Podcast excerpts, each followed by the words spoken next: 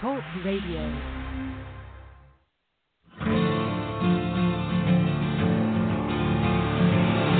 It's time to strap our boots on. This is a perfect day to die. Wipe the blood out of our eyes.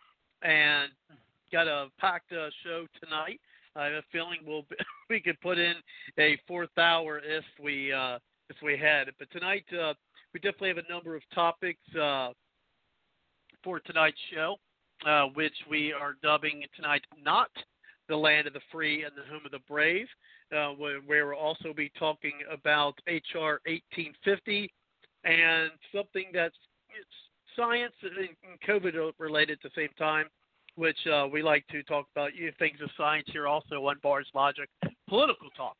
Uh, and so uh, tonight we will welcome uh, with a harrowing story uh, from one of our panelists that uh, there was a time it moved from uh, uh, New York to Hawaii and then now has moved hence again. I believe finally living in a, a, red state. But let's go ahead and bring in our friend Joseph Bay to us this harrowing story that you're, you're just not going to believe can actually happen here uh, in America, but it has. And so let's say very uh, welcome, Helen. Thank you very much, uh, Joseph, for coming to the show. How are you tonight? Uh, thank you, Robert. Um, I've seen better days, but um, much better ever since I made the move uh, to Alaska. But thank you for asking, and yourself. Um, yep, hanging in there, hanging in there. Uh, you know, hopefully seeing some light at the end of some tunnels, but uh, we do have our politics to pay attention to, right? because we got a lot of important things uh, happening, and especially something that's happening in almost just two months. I mean, tomorrow, uh, date wise, uh, will only be two months before what I consider the most important election of my lifetime so far. Uh, and, you know, I know we hear a lot of people, you know, saying that almost every election cycle. Uh, but I really think uh, th- this is it. I think it may even be more important to uh, than when Hillary Clinton uh, was running. I mean, I knew she was really corrupt and been terrible for her to be president. Uh, but just it's amazing how quickly uh, America really, and, and even the, the the the politicians, the Democrat Party, and even the Republican Party. I mean, they actually have they actually have a spine now. I think uh, the old Republican Party would never have stood up to the Democrats uh, the way that the Republicans are standing up now if it wasn't for the election of Donald Trump. So both parties have, have done a lot of, I don't know, well, in some parts transformation and some in just revealing themselves for who they've actually been for a long time. Now, that's the Democrats, I think. I think the Republicans were, again, basically spineless until until Trump got elected. But maybe that they finally, you know, have a a, a leader of their party, but he's really not a Republican, excuse me, but a leader of their party who actually has some backbone. Absolutely, you couldn't have said it any better, Robert. Appreciate it.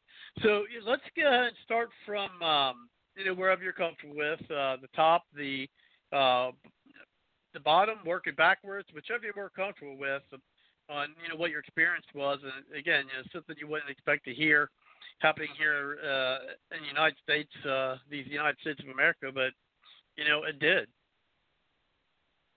It it did. It was a a very um, scary ordeal. It it it was a a, a nightmare. Um, it, it it was something that you would think uh, would have came out of a uh, a nonfiction movie or uh, a sci-fi movie. Um, uh, but it did happen, and um, so uh, I was previously uh, engaged for six years, um, long time ago. Um, it didn't work out. We broke up in 2011, my ex-fiance. Uh, but we chose to remain in each other's life, and I'm grateful for that. And um, she's young, and uh, we're only six, uh, about maybe seven months apart. She was born October of uh, 1980. I was born January. And um, at the age of uh, 38, she suffered a, a massive stroke and aneurysm. Um, she went out one night to uh, take a normal walk in Waikiki, and when she didn't return, uh, I reported her missing, and uh, I was panicking and scared because it was not like her to leave and uh, not uh, send a text or not communicate whatsoever.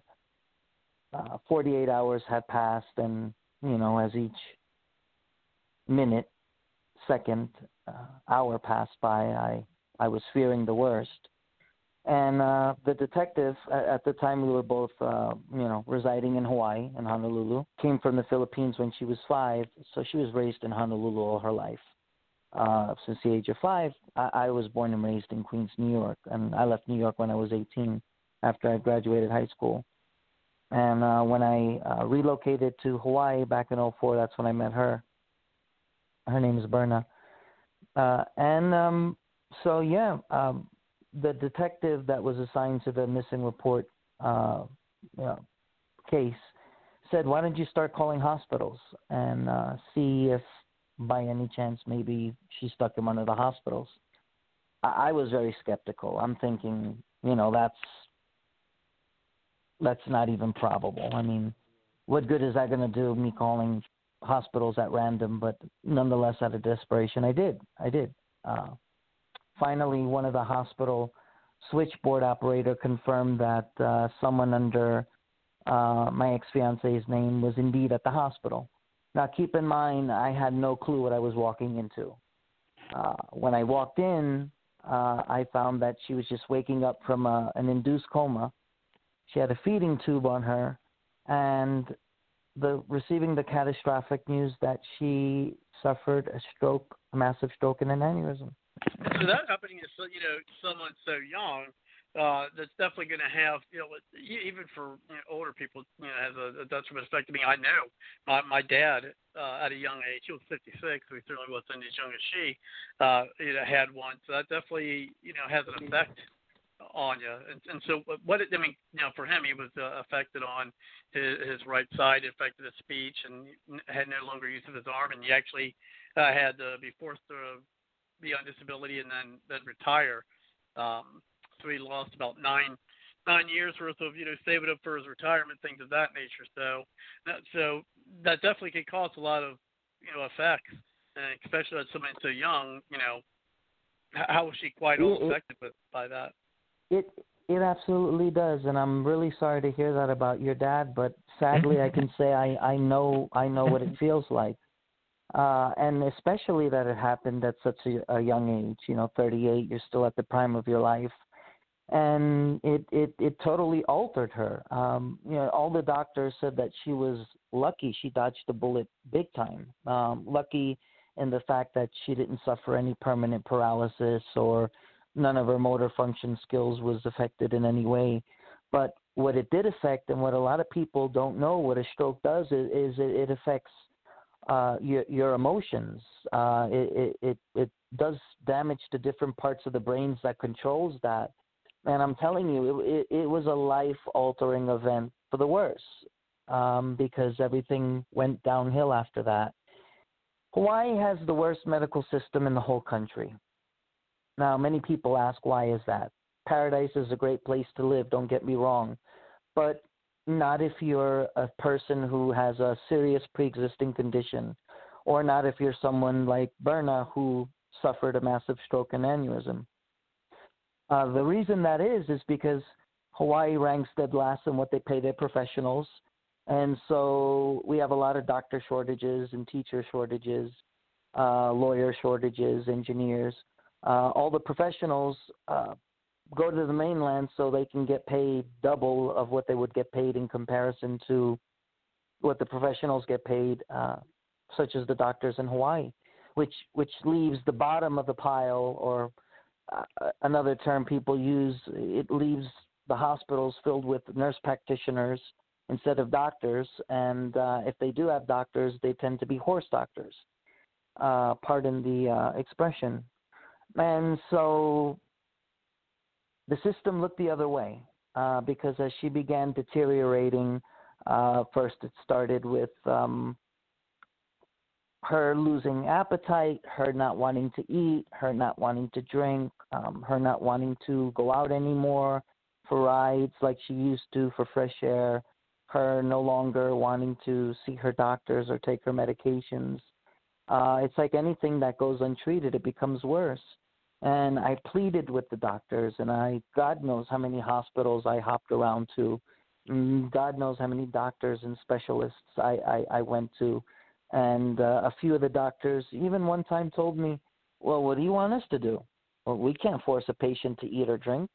And I'm literally pleading with the doctor, and I'm saying, You realize that not her fault. Um, she's not rational. She's not lucid. She's going to starve herself to death. And you're telling me, you're telling me that what are you supposed to do? You can't force a patient to eat or drink. And so the sad part is they look the other way.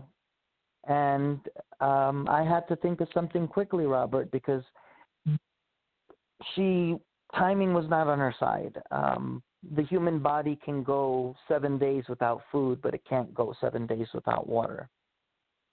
And uh, I was afraid I was going to come home from work and uh, find a dead corpse. And the sad part is, Robert, it would have been damned if you do, damned if you don't. If she would have died under my care, they would have came after me legally and said that it was my responsibility to have said something or reached out for help. And damned if you don't, because when you reach out for help, that same system who took the Hippocratic oath to always do what's in the best interest of the patient, well, they'll just say, well, what do you want us to do? We can't force her to eat or drink. So they, they looked the other way, is what they did. So, being that I have uh, my mom and dad still back in New York, I says, you know what? I'm going to do a hail mary. I have to take a chance because there's not much time left. Uh, and uh, I decided to get on a plane, fly her to New York, and take her to a, a mainland hospital to get treated. When she got on the plane, her lips were so purple due to dehydration. It was a miracle that she made it on the plane. And I got a lot of flack from a lot of people. Uh, a lot of people said a lot of mean, demeaning things, such as, she's not my moral obligation, she's not my responsibility, um, she's no longer my fiance, why am I getting involved? Just put her in a shelter, um, put her in a home. And I'm like, no, you know, you just don't do that to the people you love. And I would tell people it's easy for you to say that when that's not your loved one. But if God forbid the shoe was on the other foot, it'd be a whole different story. So once you got her there, and she went to New York, uh, and that's where it even escalated, got worse. Is it right? Correct. In one in one major regard, she was lucky that it was before COVID hit, uh, and because I we arrived there on February first uh, of this year, the next day I took her to New York Presbyterian Hospital, which is uh, supposed to be one of the best private hospitals in Manhattan. Uh, the timing was perfect because uh, at first I told them, you know, you do what you need to do. I showed them my medical power of attorney document. Uh, after the stroke, appointed me to be her medical power of attorney. Uh, she entrusted me with that to carry out her her wishes and her medical decisions, make the medical decisions for it. Um, and so, in that regard, uh, she was lucky that it was before COVID because they had the time to dedicate to patients like her. Uh, and she wound up staying a whole month and a week, and she was discharged on March the 5th, two weeks prior to the national shutdown. At first, they had to put a feeding tube because she was very resistant. She didn't want to eat, she didn't want to drink. And I said, just, I, begged them.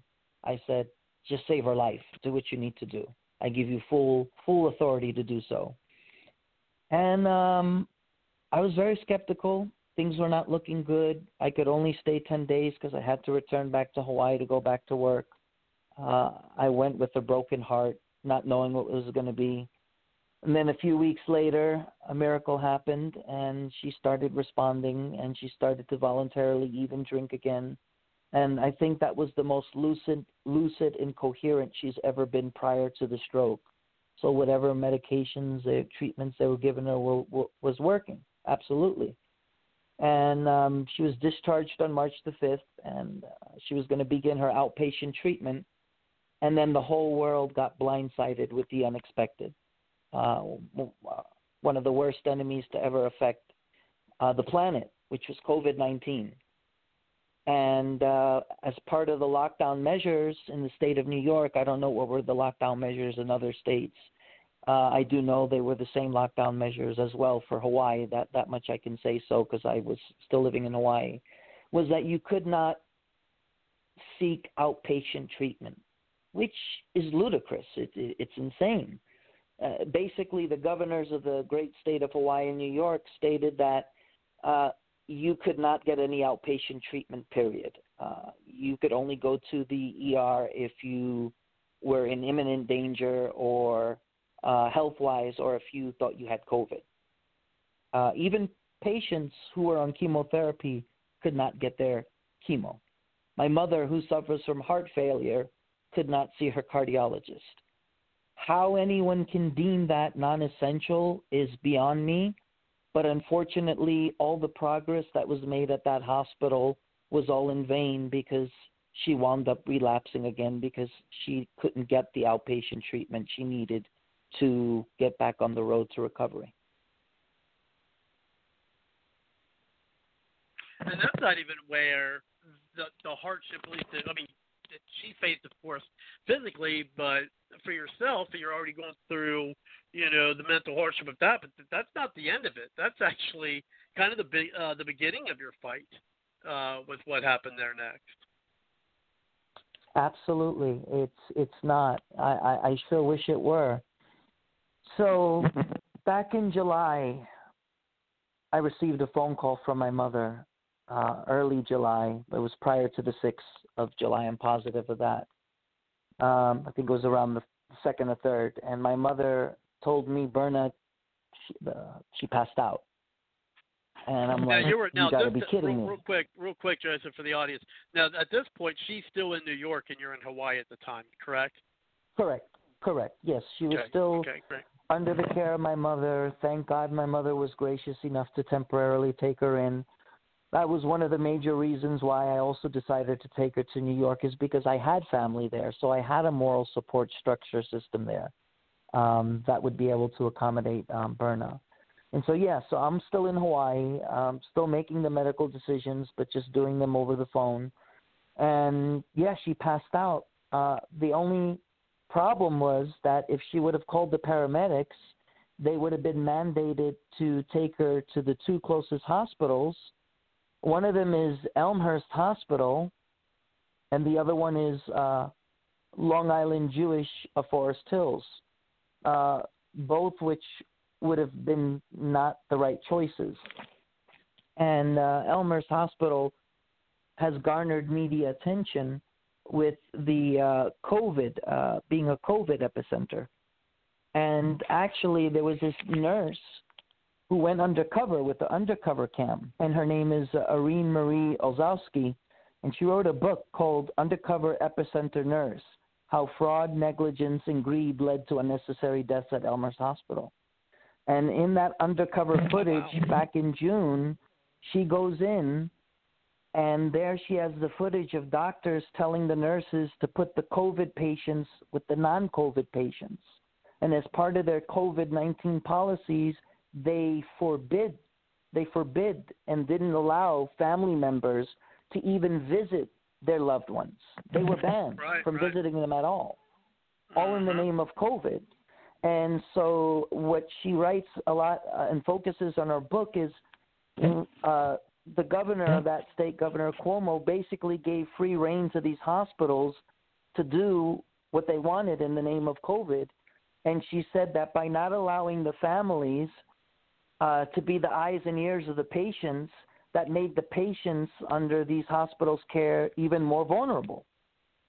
And that was really scary, she said, uh, the, the nurse, uh, Irene Marie Olszewski, because she said that, uh, you know, the whole point of family is is to have them advocate for you. And they made it so that they couldn't do so. And uh that's how they were able to get away with putting the covid with the non-covid patients is because they didn't have family members there to uh to, to monitor or look out for their loved ones who were admitted into Elmhurst hospital and um so I told my mother Elmhurst is not an option uh, Long Island Jewish or Forest Hills is not an option. Let's try St. Francis Hospital because it's ranked as one of the best hospitals in the country. It's located in Roslyn, New York, which is in Long Island. So my mother took Berna and about an hour, took about an hour cab ride. I'd have to say, Robert. And the moment she got there, that's that's when everything hit the ceiling, because the very first thing the triage nurse told my mom was, from that point, my mother could not go in. And my mother is like, Excuse me, what? And the nurse says, You heard me right. You you can't go in as part of our COVID nineteen policies and she's like, You realize this is a stroke patient. She's not coherent. Uh, she's not lucid.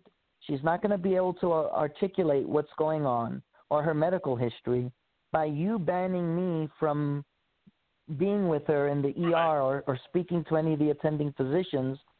How are you supposed to know what's what's really going on or her medical history? And the nurse said, "Well, I'm sorry, those are our COVID-19 policies. You're going to have to leave the premises, or we'll call security. And this is the number. Just call back in a couple hours to check the status." I immediately Certainly my not mother the land of the had free. called me. not the land of the free. No, not not not at all.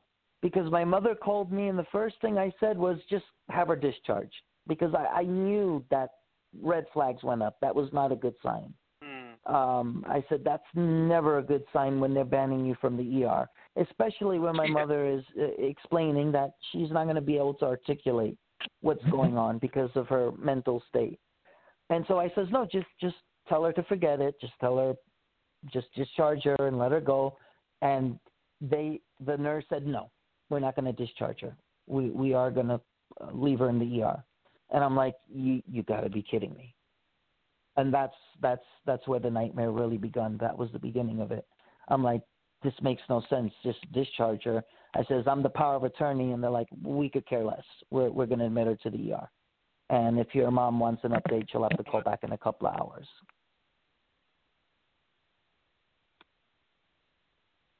And then what happened? After, what happened after that? It just kind of escalated, did it not? It did. It did. Um, they wound up admitting her, and uh, at first, the first couple of days, uh, the the team of doctors and the nurses and the the caseworkers that were were assigned to her, mm, they were very uh, cooperative and they were very friendly at first. Uh, because they needed to uh, get certain information about her medical history and things of that nature.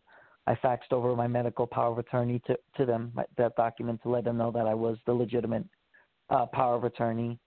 And everything went well until about a week later. Bernadette, um, that's her full name, but I call her Berna for short. Uh, she got up because she just wanted to take a little walk. She didn't know that that was forbidden and uh the nurses started freaking out no no no no you got to lay down uh you're a fall risk so now we got to put someone right by your door to watch you and i'm like that was making her feel uncomfortable because usually they do that to people who have uh a psychiatric disorder and they have intentions on admitting them in a psych ward and remember she was brought there to get better not to get worse not to be traumatized Right, right. and so it, it was right in her room, and the nurse was staring at her the whole time. And I says, "Is this necessary?" And they says, "Yes, because she's a fall risk." And I'm like, "Well, then why can't you just have someone stationed outside the room? And if she tries to get up, they'll hear her, or the alarm Yeah, will go off because alarms? she doesn't feel I mean, I- comfortable." I mean, I've worked in nursing homes, and they have like movement alarms. I, I I can't believe that they wouldn't have something like that. Exactly, and and and they did have alarms. Uh, they they just for some reason wanted to go this route. I don't know why, and that's when Bernadette started to get anxious, and she started to tell me that you know they're they're starting to traumatize me, and they're harassing me, and I don't feel comfortable, and they're also mentioning something about a group home, and I'm like, group home? What, what do you mean? And Berna didn't know how to articulate it to me. She so she told me just speak to the doctors. So at first I, I called the nursing station and I'm like, look, you know, this needs to stop. She's a stroke patient. She's emotionally fragile. I brought her there to get better, not to get worse. And I'm getting the complaints coming from the patient's mouth herself. She does not feel comfortable. And all the nurses kept on saying for the for the next three days in a row was, Oh, a doctor will call you back. And after three days, when no doctors on her team called me back, more red flags. I knew something was really, really wrong. Some that that that it was obvious they were stalling for time, and I don't know why they were.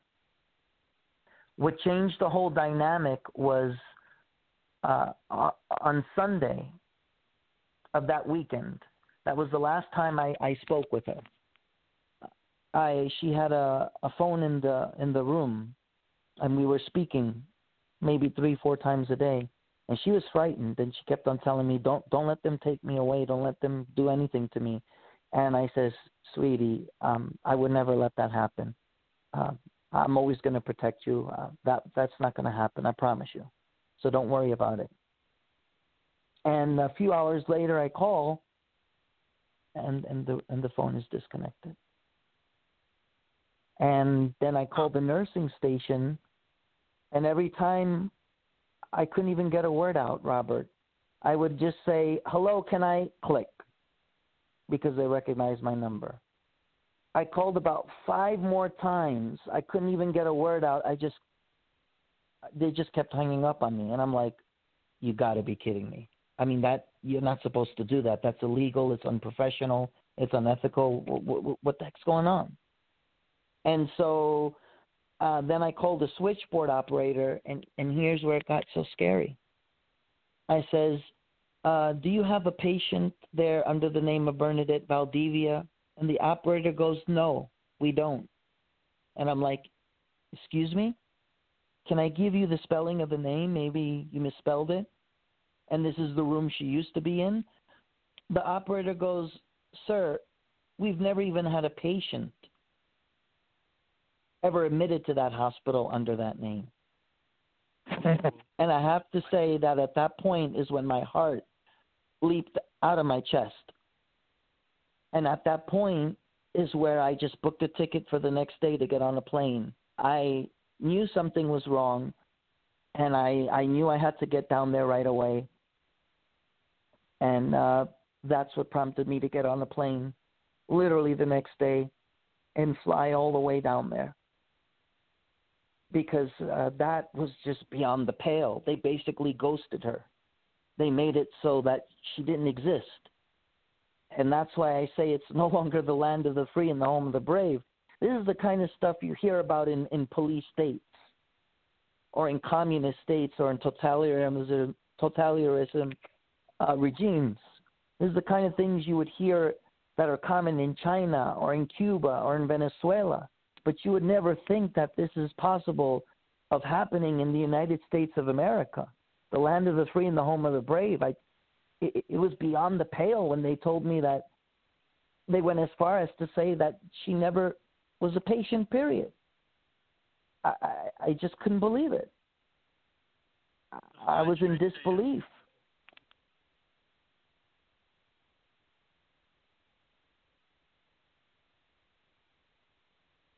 and then they find now they, it moves on, you know, where you know again they try to you know ignore or not ignore even lie the fact that she was there, and then what did they do after that? I mean, they even tried to. Uh, well, I'll let you go ahead and do that. Yeah. Correct. So the very next day, uh, I I was not able to get a, a, a direct flight, so I had a connecting flight uh, when I go to uh, turn on my phone as I was waiting for the connecting flight, I receive a voicemail from the case management team. That was their name. That's basically the social workers. Just another way to call them, another name they go by. And they go, We're just letting you know that um, we moved Berna to another room and we can't give you any other information at, at, at the moment. And I I almost dropped the phone from my um, from my hand because I couldn't understand how a hospital, especially a Catholic hospital, could be so cruel to put me through all that duress and to make me believe that she even though I knew she was in the hospital, but to make it so that she was never even there, and then to have the nerve to call me the next day and tell me they moved her to another room but at that current point in time, they couldn't tell me anything else about it. It, it, it just, I, I, there's no words to even describe it. And, and one of the first things I did is I, I, I called back, and luckily they picked up.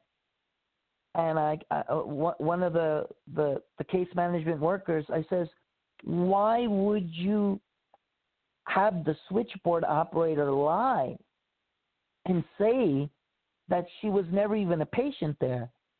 And guess what the the the woman the the the, the woman said to me? The um I don't remember her name.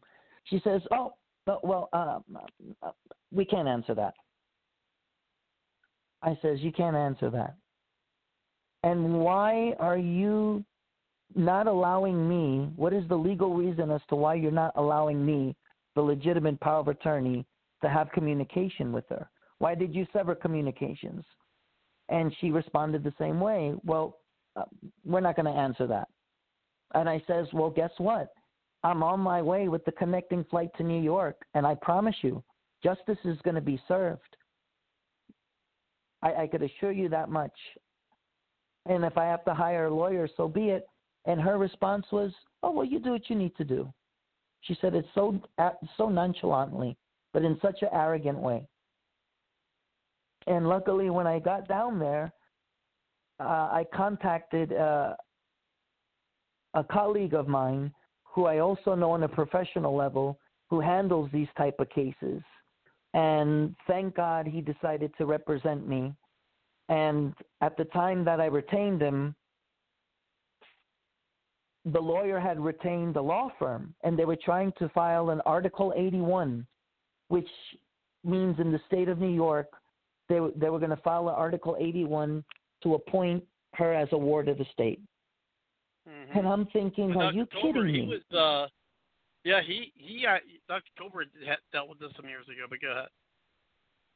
it I, I I couldn't believe it. It's like you someone goes in there to an ER for medical treatment, and the next thing you know it, it was like they were trying to abduct her from me, and they were giving Yeah. no legal reasoning why. Everything they did and how they went about it was illegal, was unethical, was a violation of uh, of the legal laws that are on the books, the the the you know the uh, the medical laws that they have to abide by. Everything they did was it was beyond the pale. It's is like I said, is what you would think would happen in a in a state like like uh you know in a in a communist uh regime or in a I don't even know. It's just really hard to um to get this all out. But uh I just couldn't believe it. How how how does that how does this happen in America? And uh, and and and it is so scary because I I I don't think I'm the first or the last. And the reason why I wanted to tell my story is because I want other people to not make the mistake that I did in trusting the system. And uh, if you're ever thinking of taking your loved ones to a hospital, look up what their COVID 19 policies are.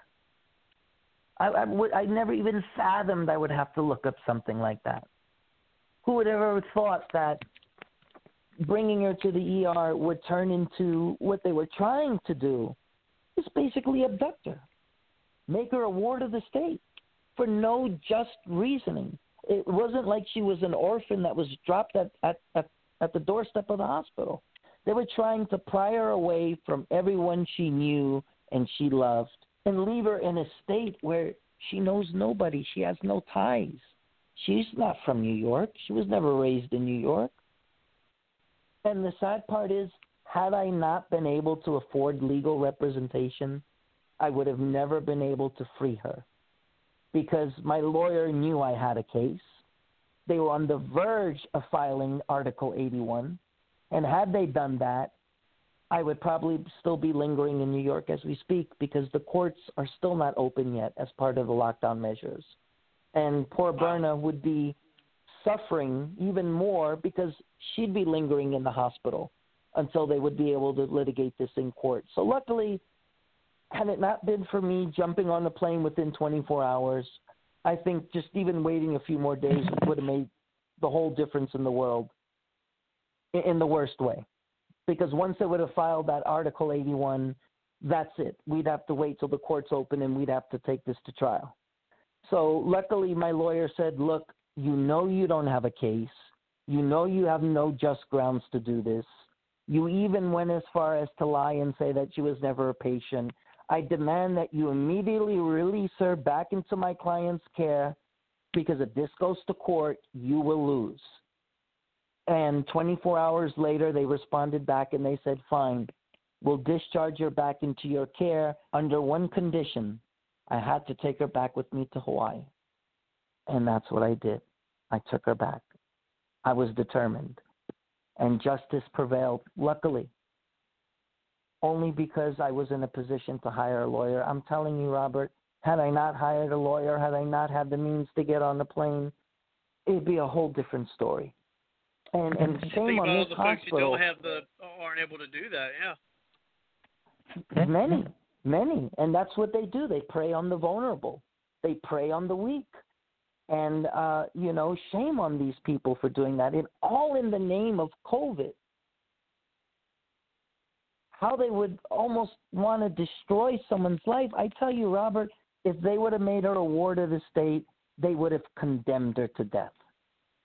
A 38 year old being forced into a group home, she would have died of depression or a broken heart. Oh, I tell you what, She's I uh, still I- 38. and I've I, I I've been to nursing homes. I worked in one for a year, and unfortunately, you know, because of my dad's stroke, as I mentioned earlier, he's he's in one now. Luckily, he's in he's in much better shape than a lot of the the other folks there. But and, and I'm not saying the people in the nursing home, you know, you know, are bad. I'm just saying that that's certainly not, you know, a life. It really isn't. I mean, it's it's a life, but it's certainly not any kind of good life. Let me tell you.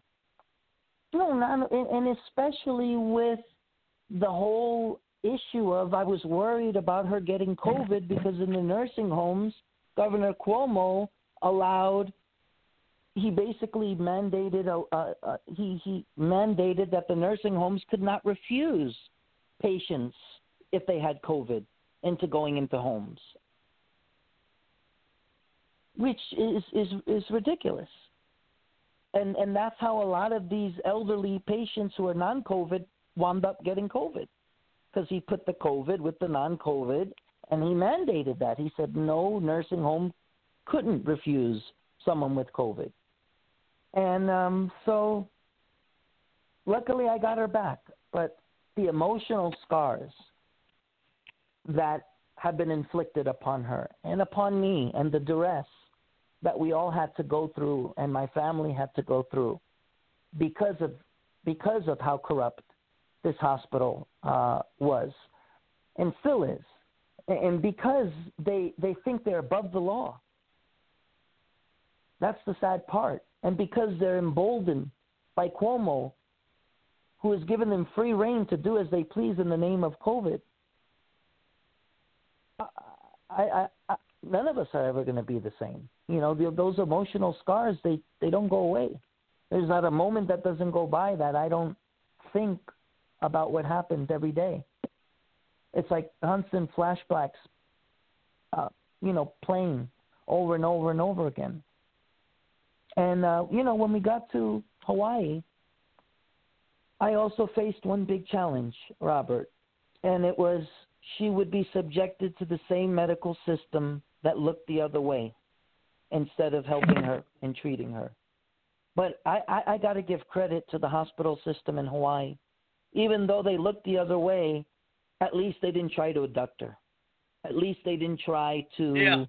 make her a ward of the state. And and and you know what's scary, Robert? A power of attorney is done, especially medically, is usually done by a patient who is entrusting somebody to carry out their wishes if they were ever incapacitated. That they're trusting that person to make the medical decisions for them if they ever become incapacitated or unable to do so. And the fact that me being power of attorney meant nothing to them, that is Right. scary. Ladies and gentlemen, if you have a power of attorney and you think that that power of attorney is valid, it took me until this experience to learn that it- when you try to go above the law, when you try to be above the law, not even that document is valid because they didn't respect the document that I had. They took advantage that I was thousands of miles away and I wasn't physically there. Oh, they underestimated they- how far I I was going to go. exactly. Absolutely. And so I had a big decision to make. And the decision was if we stay in Hawaii, I subject her to the same system that failed her.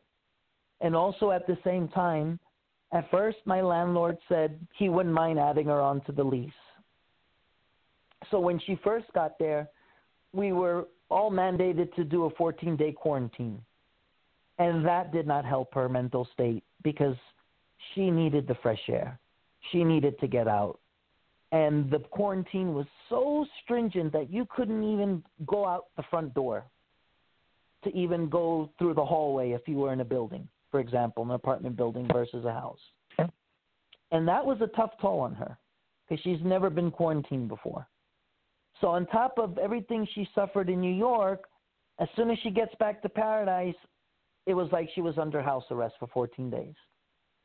And when my landlord oh yeah it's it, it's it's absurd. It's ridiculous. And um when my landlord capitulated and he said that she could no longer be on the lease it's when i said you know what? If berna can't be on the lease then i'm moving on to greener pastures. And i said you know what? I'm willing to give up everything for her for the person that i love for the person that I've never stopped loving. And I said, I'm willing to give it all up because I could have taken the easy way out. I could have stayed. I could have continued. I could have held out longer in Hawaii. I could have continued to have kept my lease. I could have did all of that, but I did what I what I felt was right, and I have I don't regret it. I literally sold everything I owned within two weeks. I put her up in a hotel temporarily after she was done with the quarantine, and we moved to Alaska. And Well, you finally got give you an yourself to a example, red state. absolutely, and I'm and you don't know how happy I am. It, it's like night and day. I'm telling you, it is. For example, when we landed at the airport, instead of mandating you to a 14 day quarantine, they actually offer you a free COVID test right at the airport. And if you take the COVID test, they give you the benefit of the doubt and you're, you're not subjected to a quarantine. And they give you the results within three days via email. And I says, that's how they should be doing this in New York. That's how they should be doing this in Hawaii. You see, there are better creative solutions without having to make it so draconian. And I'll leave you with one more thing, Robert. I left Hawaii at the right timing because about a week later, Governor Ige of the state of Hawaii issued a complete second statewide shutdown, and he even put in issued more draconian measures by saying that friends could no longer visit friends anymore. Only household members could visit household members, and you could not have any gatherings outside or even inside your house. And you have to be mandated to wear the mask, and you could only work remotely from home. Now, how does that work? How, how can you control what, what gatherings you have or how many people inside your own dwelling? How do you decipher or how do you determine who is a friend and who is not a friend visiting? Like, like none of the policies he instituted make any logical sense. Exactly. Does that make any logical sense, Robert? Uh, how would they know? yeah, it's, a lot of it's arbitrary. Yeah, exactly. And so yeah, uh, that's that's that's my story. And um, thank you for allowing me to uh, come on the air and tell my story. And once again, whoever's listening, I urge you, I beg you. We live in scary times. If you ever are going to take your friend or loved one to an ER, before you go to the hospital, go on their website, heck, even call them and say, do your COVID 19 restrictions prohibit me as a family member or a friend from being able to advocate for the person that I that needs to be admitted into the ER for medical care? because I don't want another person to ever have to go through what we went through. Thank you, Robert. You're welcome, and, and we're going to get Kelly in. And, and last, uh, got a little audio clip. It's only about five minutes.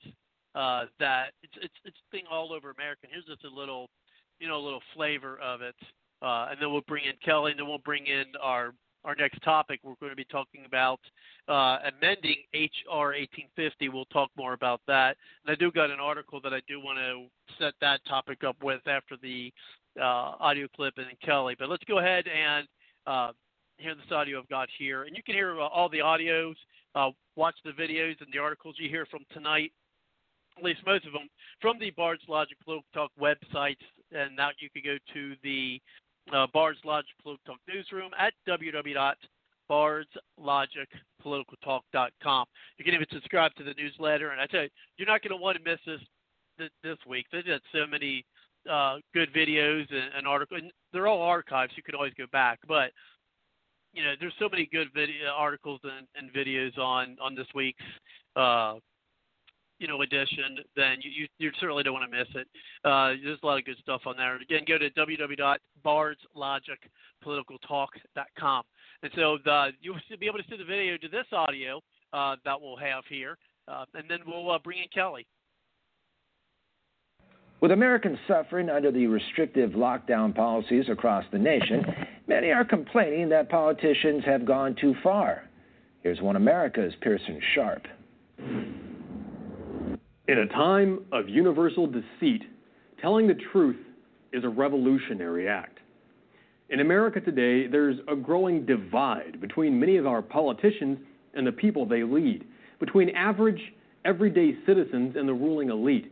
We feel it in the one sided laws being passed, with our leaders making rules for us and separate rules for them.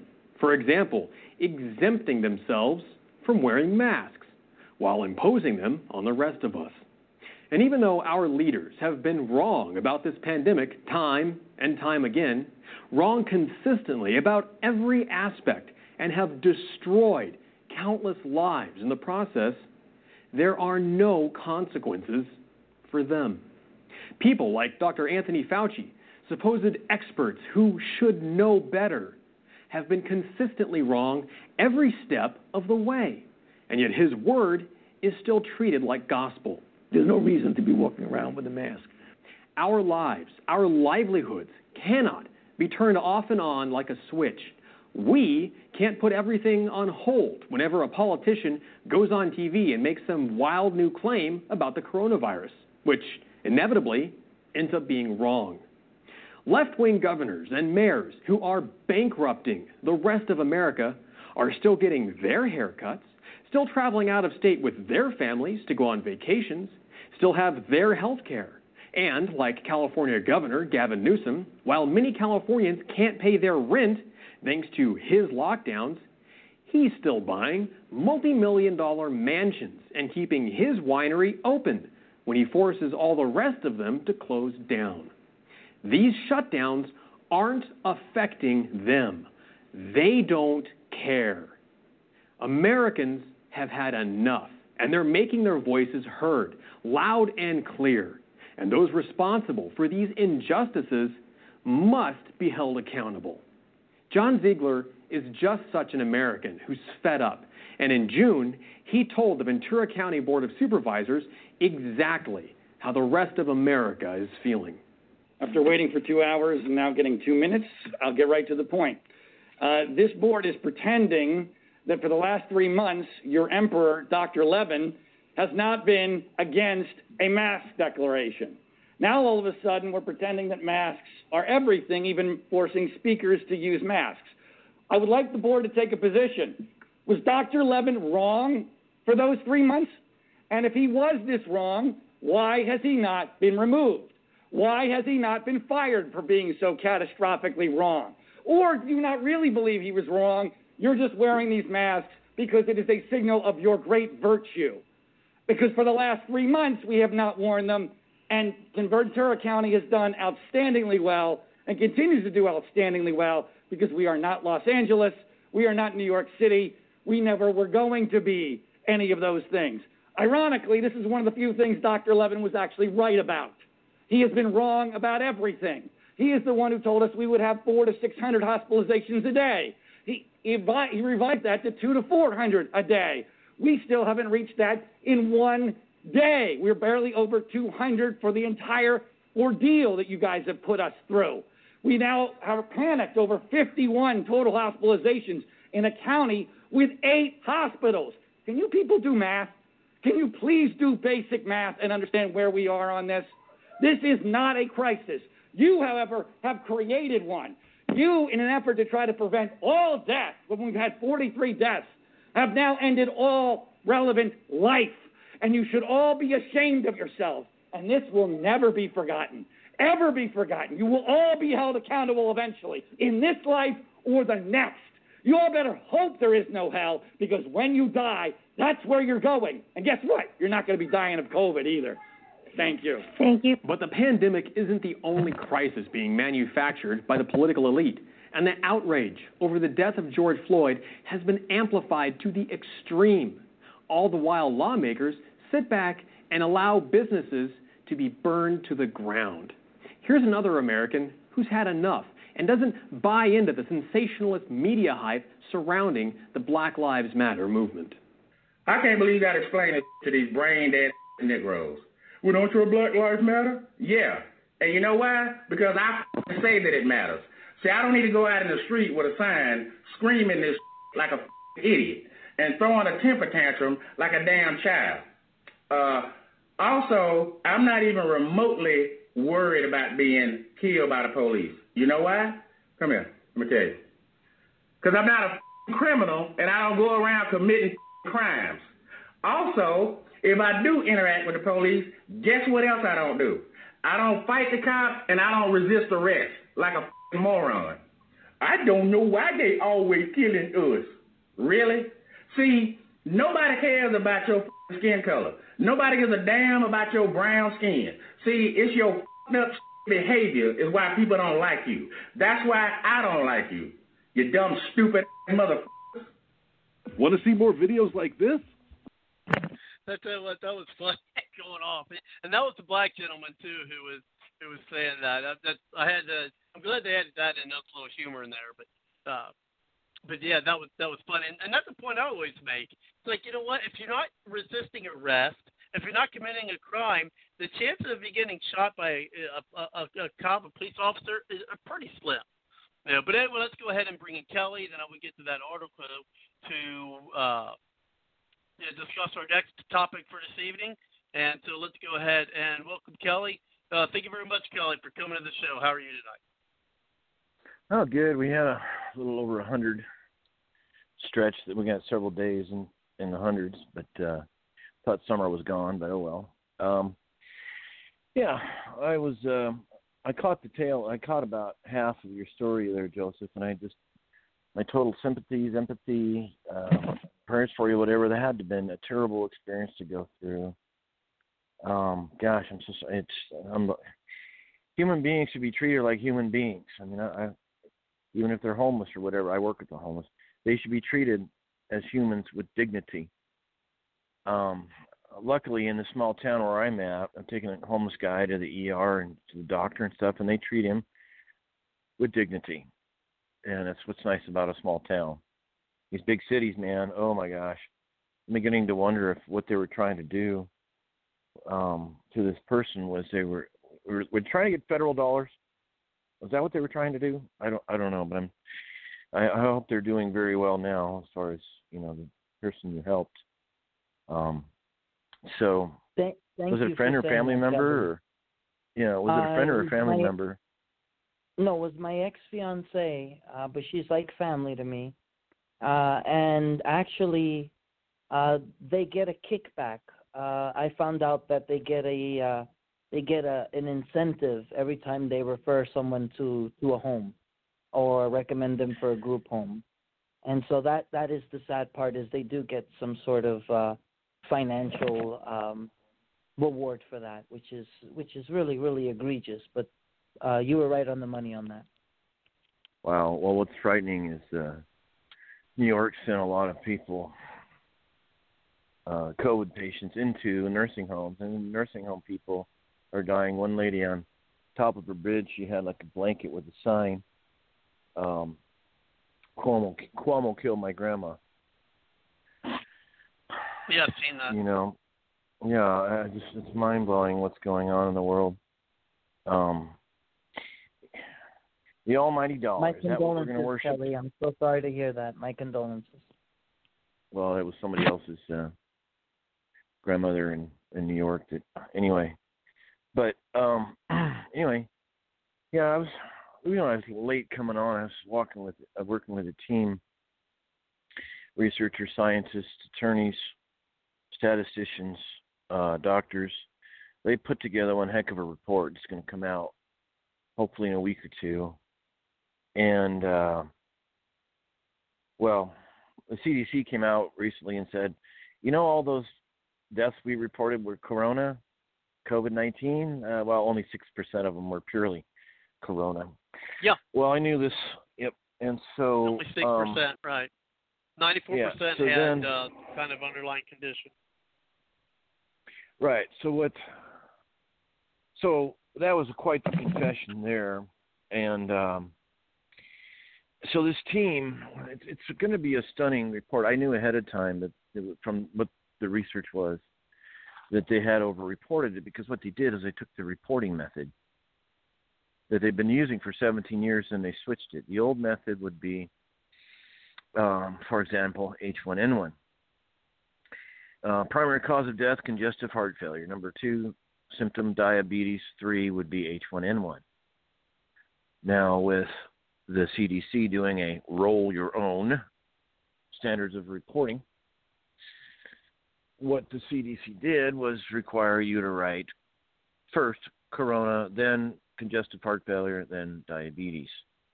And I've done a preliminary grand jury indictment because that's how you hold them accountable. The Fifth Amendment makes that clear. But uh, all sorts of charges. This is going to be for another show.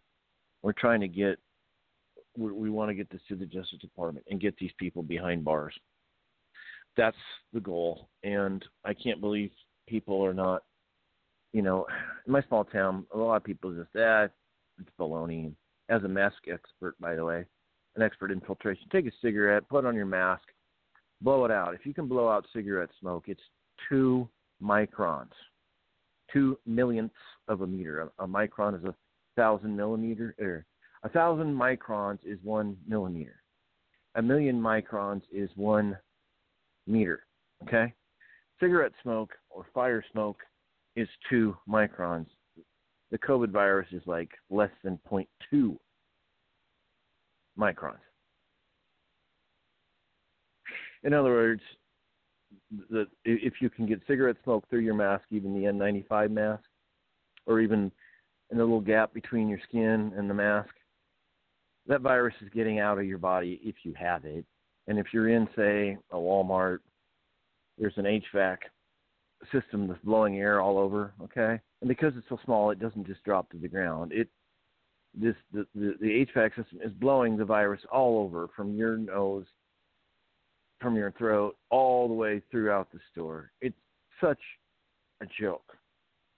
When I'm a civil engineer, I, we become experts in filtration. But anyways, it's that these masks are a joke. They're an absolute joke. Anyway, but I wanted to get to something where I need people's help, and I need people's help across the nation to get things to the United States senators um, a week ago Saturday on the 22nd, the House passed H.R. 8015, 8015.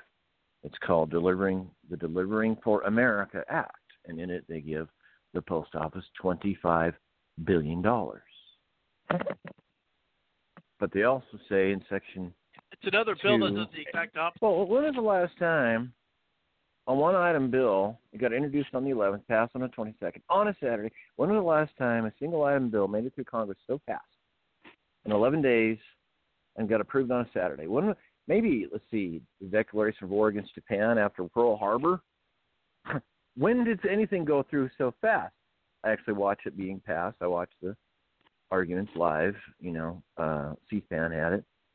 And I, well, I looked up the bill right away. Oh, all vote by mail envelopes have to go by first class mail.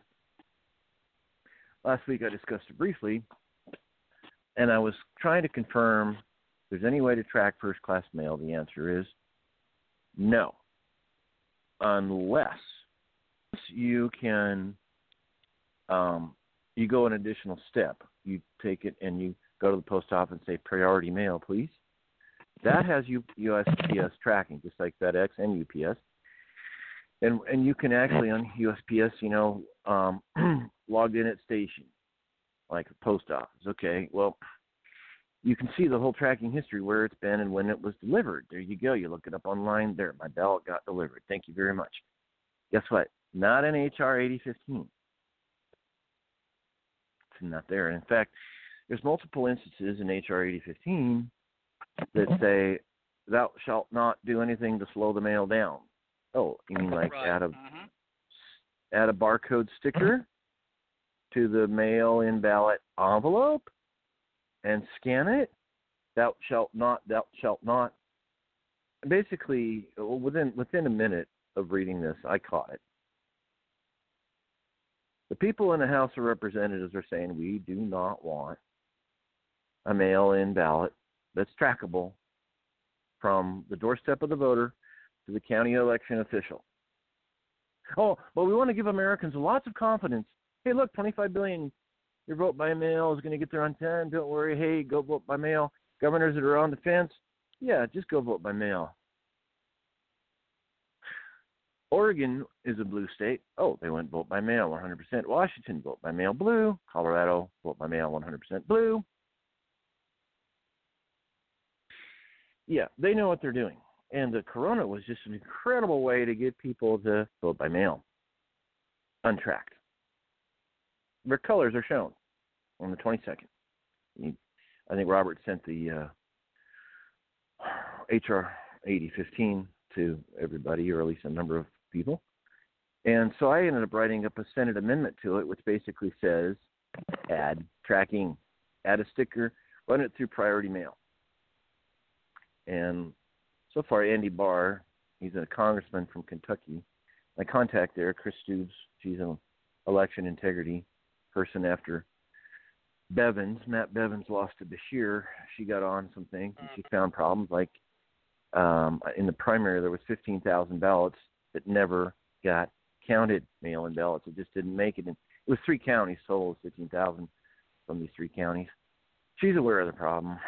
Um, Dave Getz, uh, really good guy. He's in. He, he's got some legislation in North Carolina. He got it passed. It is a felony in North Carolina to switch somebody to vote by mail. If you're bringing in a mail-in ballot, guess what?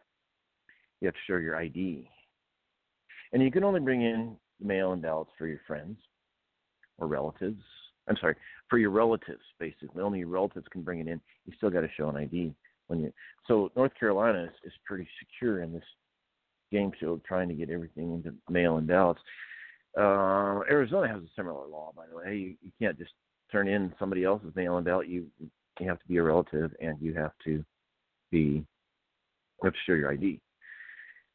Arizona, Maricopa County, anyway, they have a new system where you can log in to find out that your ballot was received. Good, that's a great start. That is only the county, not USPS. So, um, Andy Barr, congressman, uh, my contact, Chris Stubes, had an event where he was there. She introduced the idea, and he liked it. He wants to get this to Senator Rand Paul. Now, before I, you know, some people might say, "Oh, there's no problems whatsoever in vote by mail." Come on, people. Watch the vote. We've seen it. We've done surveys. We've heard stories. Da da da. Other people, other groups have seen problems with the whole vote by mail thing. People getting switched to vote by mail. They never asked for it. They were vote per mail. They never got their ballots. There's all sorts of problems. Election Justice did a similar survey. So I want to read to you an article I have from the New York Post. This just came to my attention on Sunday Oh, morning from a Is it the, is it the same one I've got? Oh, if it's the same one, yeah. Democratic operative says voter fraud especially with mail-in ballots, is no myth, and he knows this because he's been doing it on a grand scale for decades. And he hits Pennsylvania. He was consulting, doing consulting in Pennsylvania, New, New Jersey, and New York. He goes through, um, you know, an election that is swayed by 500 votes or 1,000. It can make a difference, and that's um, easy to do on some local elections. And there's even times enough You, you got the the vote count is so close they can even. Well, I I can read the whole thing if you want to hear it. I mean, it's but it, it, it's pretty long, but man, I mean, I read it today. and It's it's pretty chock full. I mean, I think since the article isn't on the website, it's not one of the articles I have on the website. I, I mean, I could put it on there um, for you, Kelly, but just in case people don't, I mean, there's this. It's a long article, and normally I don't like reading long long articles on there, but I mean, there's just so much information in there. It's unbelievable on on Yeah, how they gonna do it. It's, it's, it's Oh yeah, he unreal. yeah. Well, they're they're even uh, grabbing ballots for people. Oh, let me mail your ballot in for you. They take it home. They said five minutes over boiling water. Pull out the ballot, stuff another one in, seal it back up, send it off. Um, and he even says here he led teams of fraudsters and mentored at least 20 operatives in New Jersey, New York, and Pennsylvania. And uh, they talk about they looked up people that haven't voted in years, and then they Mhm. end up they go ahead and they vote for them. Um, they they find ways to get the signature, or they replace the signature card. You know, instead of Bob Jones looking the way Bob Jones signs his signature card, it's Bob Jones different. Oh, but it's a submitted signature card. Oh, this is my new signature card. And and, and if they people get oh, whoops, that was just an accident. Nursing homes are like a gold mine for them. Uh, they they reported one nurse was doing this, uh, voting for these people. Um, of course, there's always bribing voters. The homeless it seems to be a great pool of reliable voters, um, and they're talking about hinting that Bloomberg did the same thing. Um, it can be so much as 174 bucks a vote, or even 50 bucks if they if they get the right deal. Um, it's really hard to catch. Um, it's just it's it's it's real, folks, and so um, I wanted to go through. Here, let me see if I got my document here. Yeah, here's what it is. Here's what the revision says, okay, or the amendment that we're hoping to get passed in the Senate. So, uh, let's, I just got to stop myself here. Okay, so the Dems did pass H.R. 8015. And now the Senate has to decide whether they're going to pass it or not. Some people I talked to, they're like, "No, the Senate's not going to pass it." Well, boom, there you go, egg on your face. The Democrats are trying to attempt to throw an egg on the face of the Republicans in the Senate. Okay. They will say, "See, voter suppression. We've been talking about this. Media talks about it. Trump's trying to do voter suppression and stop the mail-in ballots." And now the Republicans. This is what they're going to say, and the Republicans too in the Senate. See, they're evil. They're just Right. going to stop, and, and the minorities and the racists. You, you know, they're going to blah, blah, blah, blah, blah, all that stuff. Okay? Mm-hmm. Now, if they pass, if the Senate passes this amendment to track the mail in ballots, and they send it over to the House, and the House refuses to sign it, then the the Democrats in the House are going to have an egg pie on their face. And it comes down to one question: Do you want a trackable, honest mail-in election or not? That's what it comes down to. And so, anyway, but here's the amendment.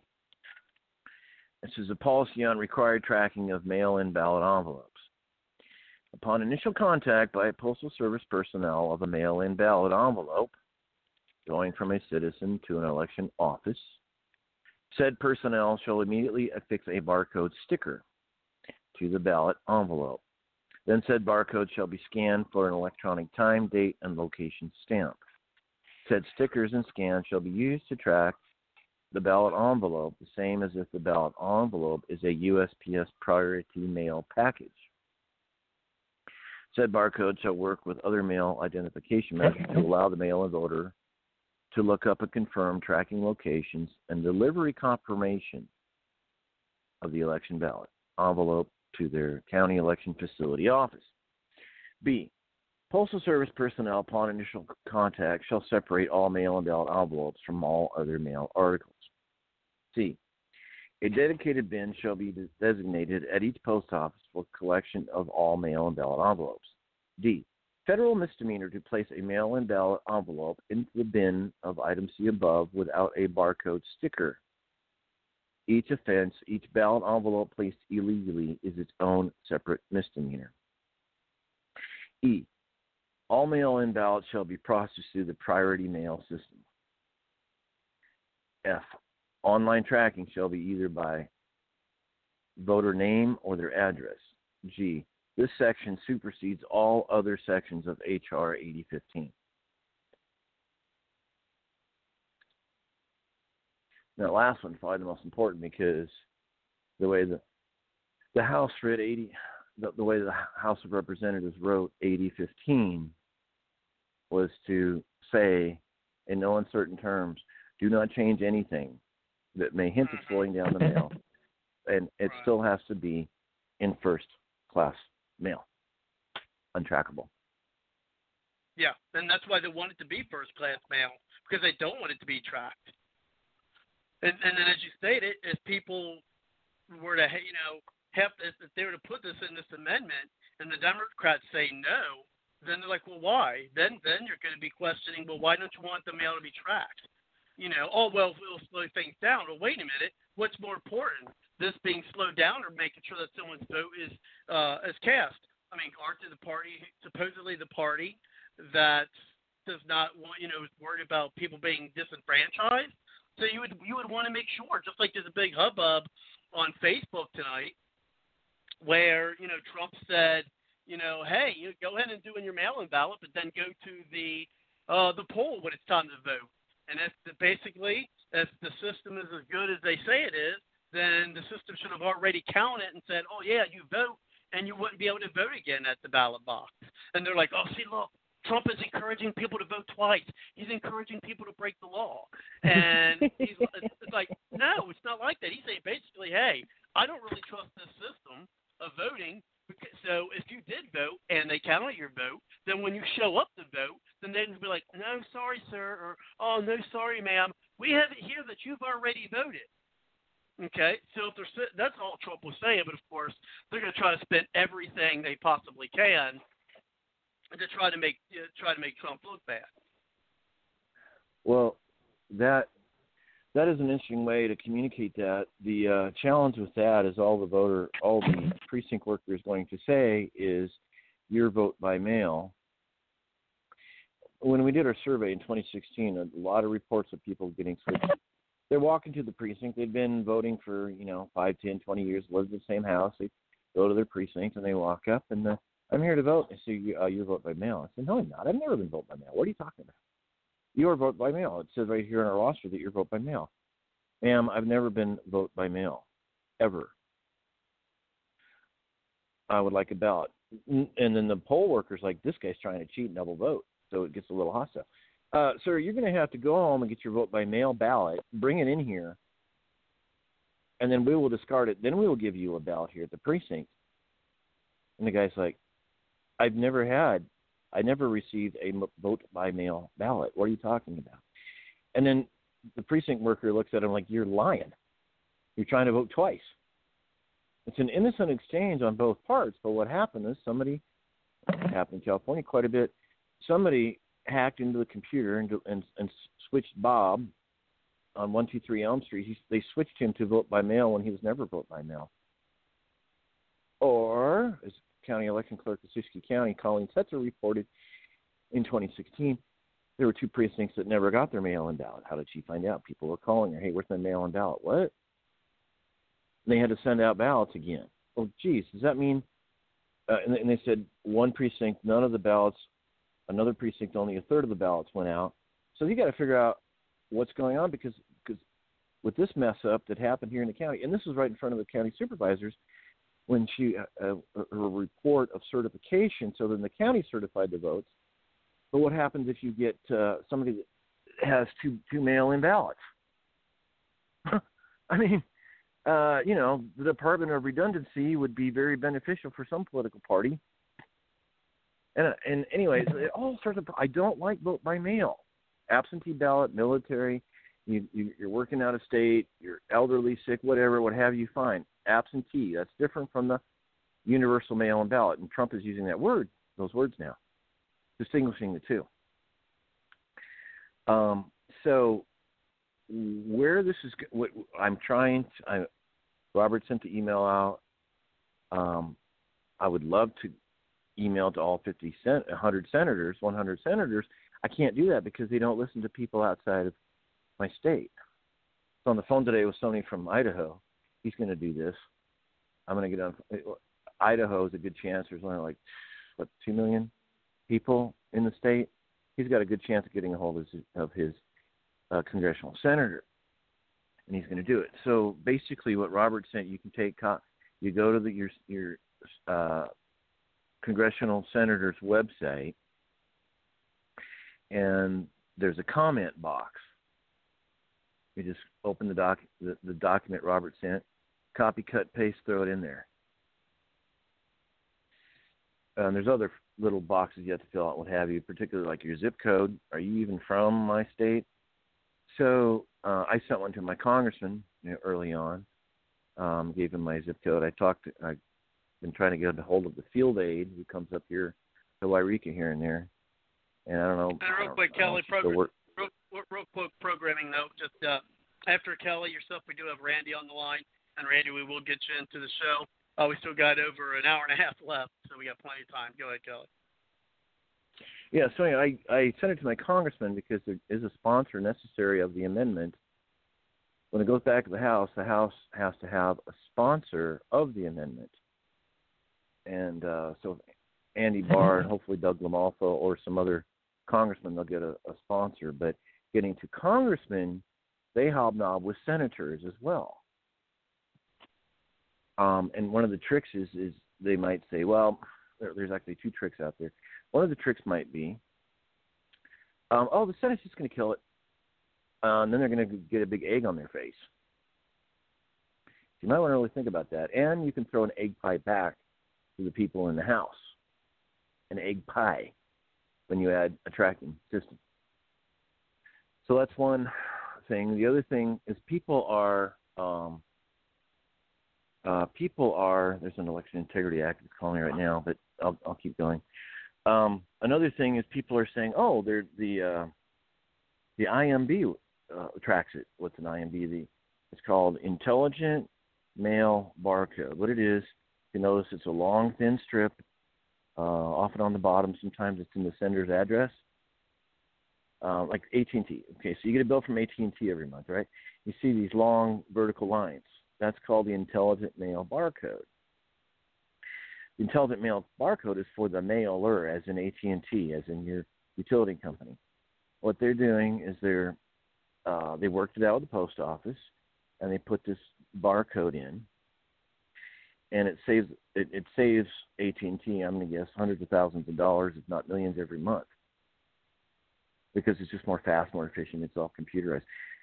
There are people on the internet saying, "Oh, the uh, the IMB, the Intelligent Mail Barcode, the, the IMB can track it completely." No, it can't. County election clerk, the IMB does nothing. But there are people, articles on the internet lying. Now, if you go to the USPS tracking website, you just, you know, USPS tracking, boom, little box pulls up, and there's you can put, enter a bunch of numbers. Um, the uh, the IMB has no numbers to it, so you can't track it with that. But people are saying you can, you can't.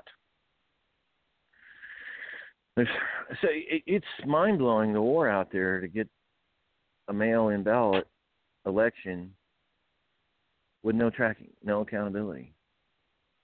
Um, so I want to get some other people's thoughts about this, and then I'm going to read some accountability stories. Um, yeah, well, what we'll do first, we'll get, you know, we got other folks in chat. We also have uh, in the call. Randy, you're coming up in a few moments here, and then we'll bring uh, Kelly, then we'll we'll bring uh, Joseph back into the panel. Uh, if you want to chime in, just push the one on the number dial. I will do uh, put you in the green room, get uh, your name and then we'll uh, move forward from there. Now, one programming note is that in about 34 minutes, uh, this portion of the program uh, will will shut down. So if you are in the chat, you will no longer be able to hear us. However, the show would go on for another hour, uh, and then you'd still be able to uh, listen to the program as well as chime in if you like. And that's by calling 347 945 7428. Uh, But first, let's go ahead and get in Randy and see what Randy's thoughts are on the topics. Uh, thank you very much, Randy, for coming to the show. How are you tonight? Where, what state are you Uh, calling from this evening? Uh, California, San Francisco area. Gotcha. Go ahead, Randy. Yeah, thank you so much for for having me, guys. Um, I just want to kind of touch on on uh, as you can imagine, living up in Northern California, specifically in the, in the Bay Area. It's um uh, there's a lot of Democratic Democrats up here, and, and I happen to be a Republican, um, which is at times could be a little uh, disconcerting because there's uh, a, you know for me to go to the polls if I'm ever asked you know during the exit polling you know who I voted for like last year I said I said Trump and and there's almost there's a lot of hostility um, towards towards Republicans, especially in that kind of an area. Um, even though I have you know friends that are that are, you know, like I said, I live here in San Francisco, so it's not like as if you know, it's not like as if I'm not open minded or whatnot. But I mean, it seems like every time I go to the polls, the polls. Oh, excuse me, hold on. Can you guys shut up one second? My roommates. I'm sorry. My roommates are in the background it seems as if I'm always being intimidated. If that makes sense, they try to intimidate. Can you put a sock in his mouth, please? Jesus Christ! No, no, not a dick. Don't put his dick in your mouth. A sock, you idiot. Okay, these. This is what happens when you surround yourself with Democrats. Oh my God. Hold on, I need to tell these guys. Can you guys? Can you guys calm down? No, no, no, no. Okay, these guys aren't going to. Stop. Okay, we'll um, we'll go ahead and bring it back to Randy once he gets the folks who are in the background calm down. Uh, then we'll, uh, we'll we can get Randy back in. But first, uh, he's got it sounds like he had some things to deal with. See how what happens when you're dealing with some unruly Democrats. I mean, we're seeing that all across the country. At least they're not burning anything down, Randy. At least uh, not yet. We certainly appreciate you calling. Once maybe, uh, we'll get you back in, but we'll give you some time to get uh, them uh, all calmed down. Sounds like you might have to, to hurt them there. Uh, but go ahead, uh, Joseph, uh, if you want to add in anything for uh, what Kelly's uh, hit on. Again, we got other callers that pushed one on your number dial.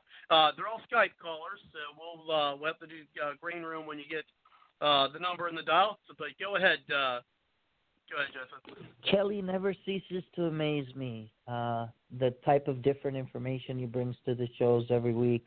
I'm always learning something new. Thank you, Kelly.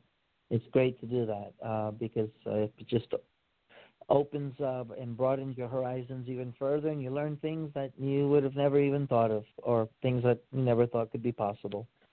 Uh, but uh, you know, overall, I'd have to say that right now this is the most toxic environment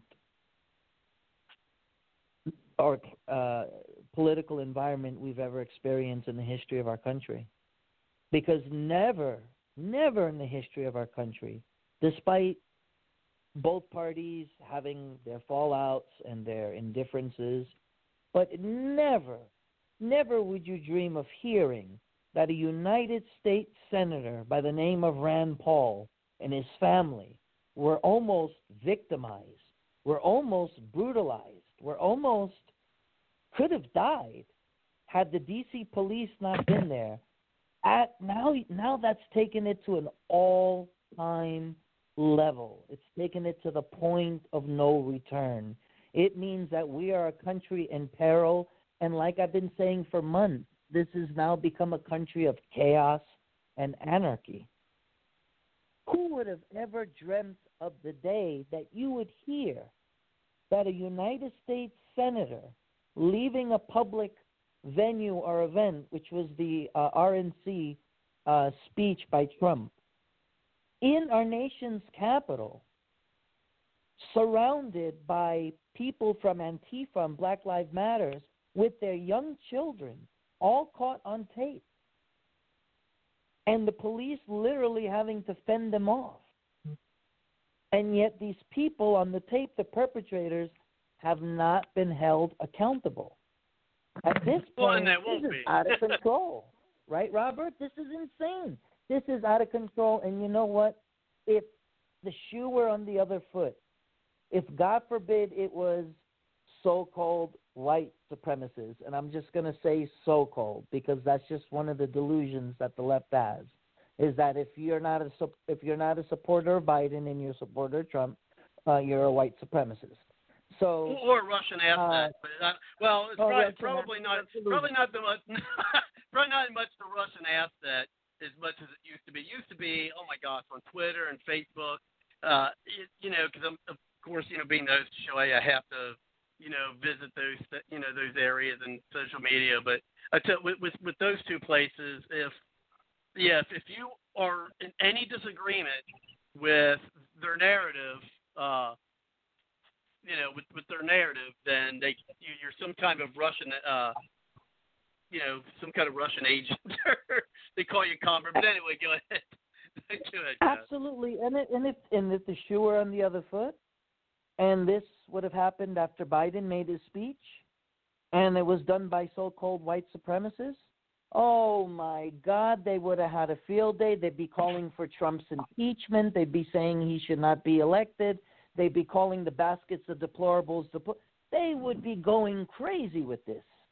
And yet, MSNBC, CNN, not a peep. They didn't echo a peep of what happened to Senator Rand Paul, like it never existed. And, and, and that The goes double a funny way of putting it. well, because It- I mean, let's be let, let's be honest. It is an echo. It is an echo chamber. I mean, it really It- is. uh, Absolutely. Yeah, no, Well, absolutely. but you know what? If if this would have happened to someone on the left, I would equally be upset because right is right and wrong is wrong. And don't get me don't don't don't get me wrong. I don't agree with the left's agenda, but that doesn't justify the means for our, our, our elected officials to be attacked and their families. So if someone were to ask me on the flip side, well, how would you felt that that was AOC? I look him dead in the eye and I say, I don't like AOC on a personal level, but that does not warrant to have her put in imminent danger or her family or her kids. It is not justifiable. I would not condone it either way.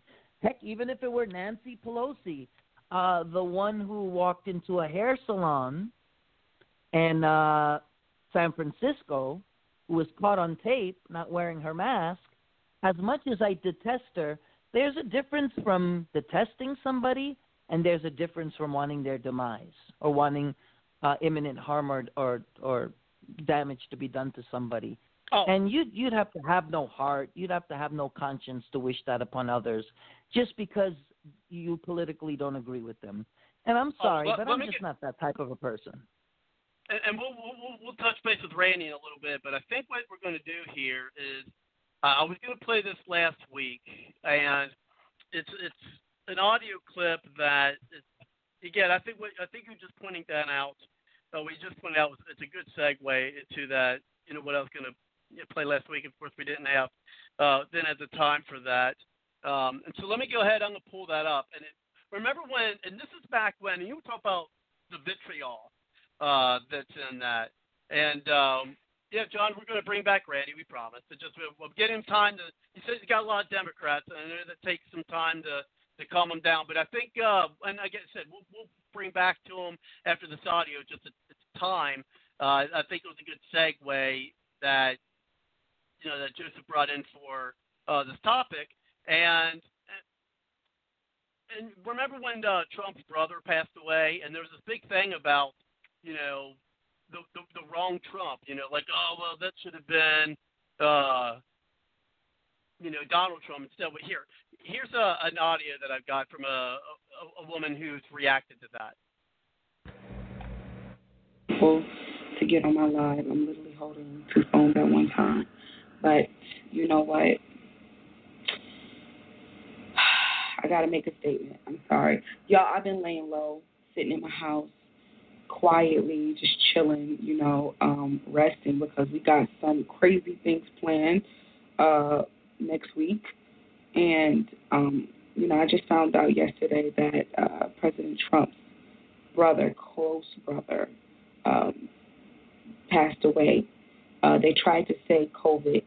Um, I feel like it wasn't COVID. I feel like he was murdered. This is my personal opinion. Um, I feel like how he died was malpractice. I'm gonna be honest with you, and I feel like they wanted to hit Trump below the belt to weaken him, to get him to submit to this COVID agenda and mandate masks and uh, submit to this uh, vaccine uh, and all of this stuff that they're doing, right? I really believe that. So we prayed so hard for Trump last night that God would give him the strength and the peace that surpassed all understanding because, you know, it, it and, and, you know, we, we just started to go up in prayer. And then right after we were done with prayer, we heard a statement. Trump came out with a statement. And the statement, in the statement, he said something that was so profound to me. He said, We will see each other again.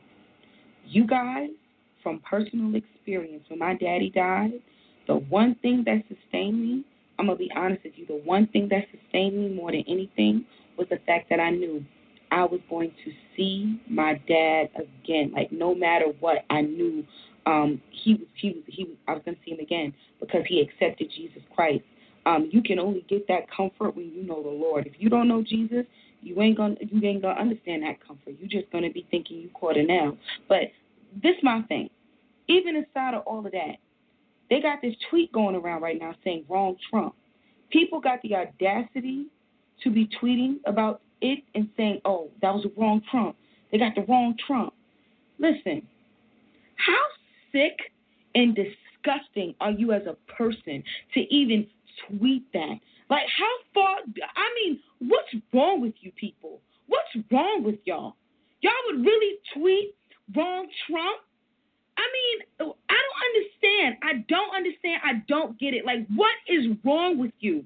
This man's brother died. His family member died. Like, can you stop being so hateful for maybe a day? Can you take a day off to let the man mourn his own blood, his flesh and blood dying? Oh, but because he's white, he doesn't have feelings, right? Because he's white and he's racist, he's not a human, he doesn't have feelings. They killed the wrong Trump, right?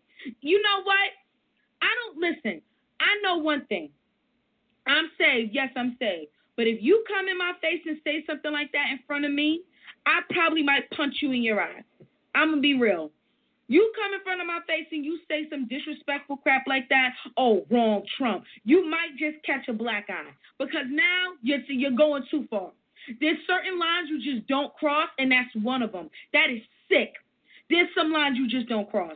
That's a line you don't cross. That's somebody's family. That's somebody's father. That's somebody's brother. How dare you? How dare you? How dare you? And the sad part is, while you out there pushing this type of stuff, best believe Trump is still going to win 2020. You can't stop him. You can try every single angle. It's not going to stop Trump from winning 2020. 2020 is in the bag. I promise you that. But I promise you right now, Keep that stuff online. You troll, you do that online. Cause if you bring that in front of me, yeah, I, you might you might catch a nookie in the eye.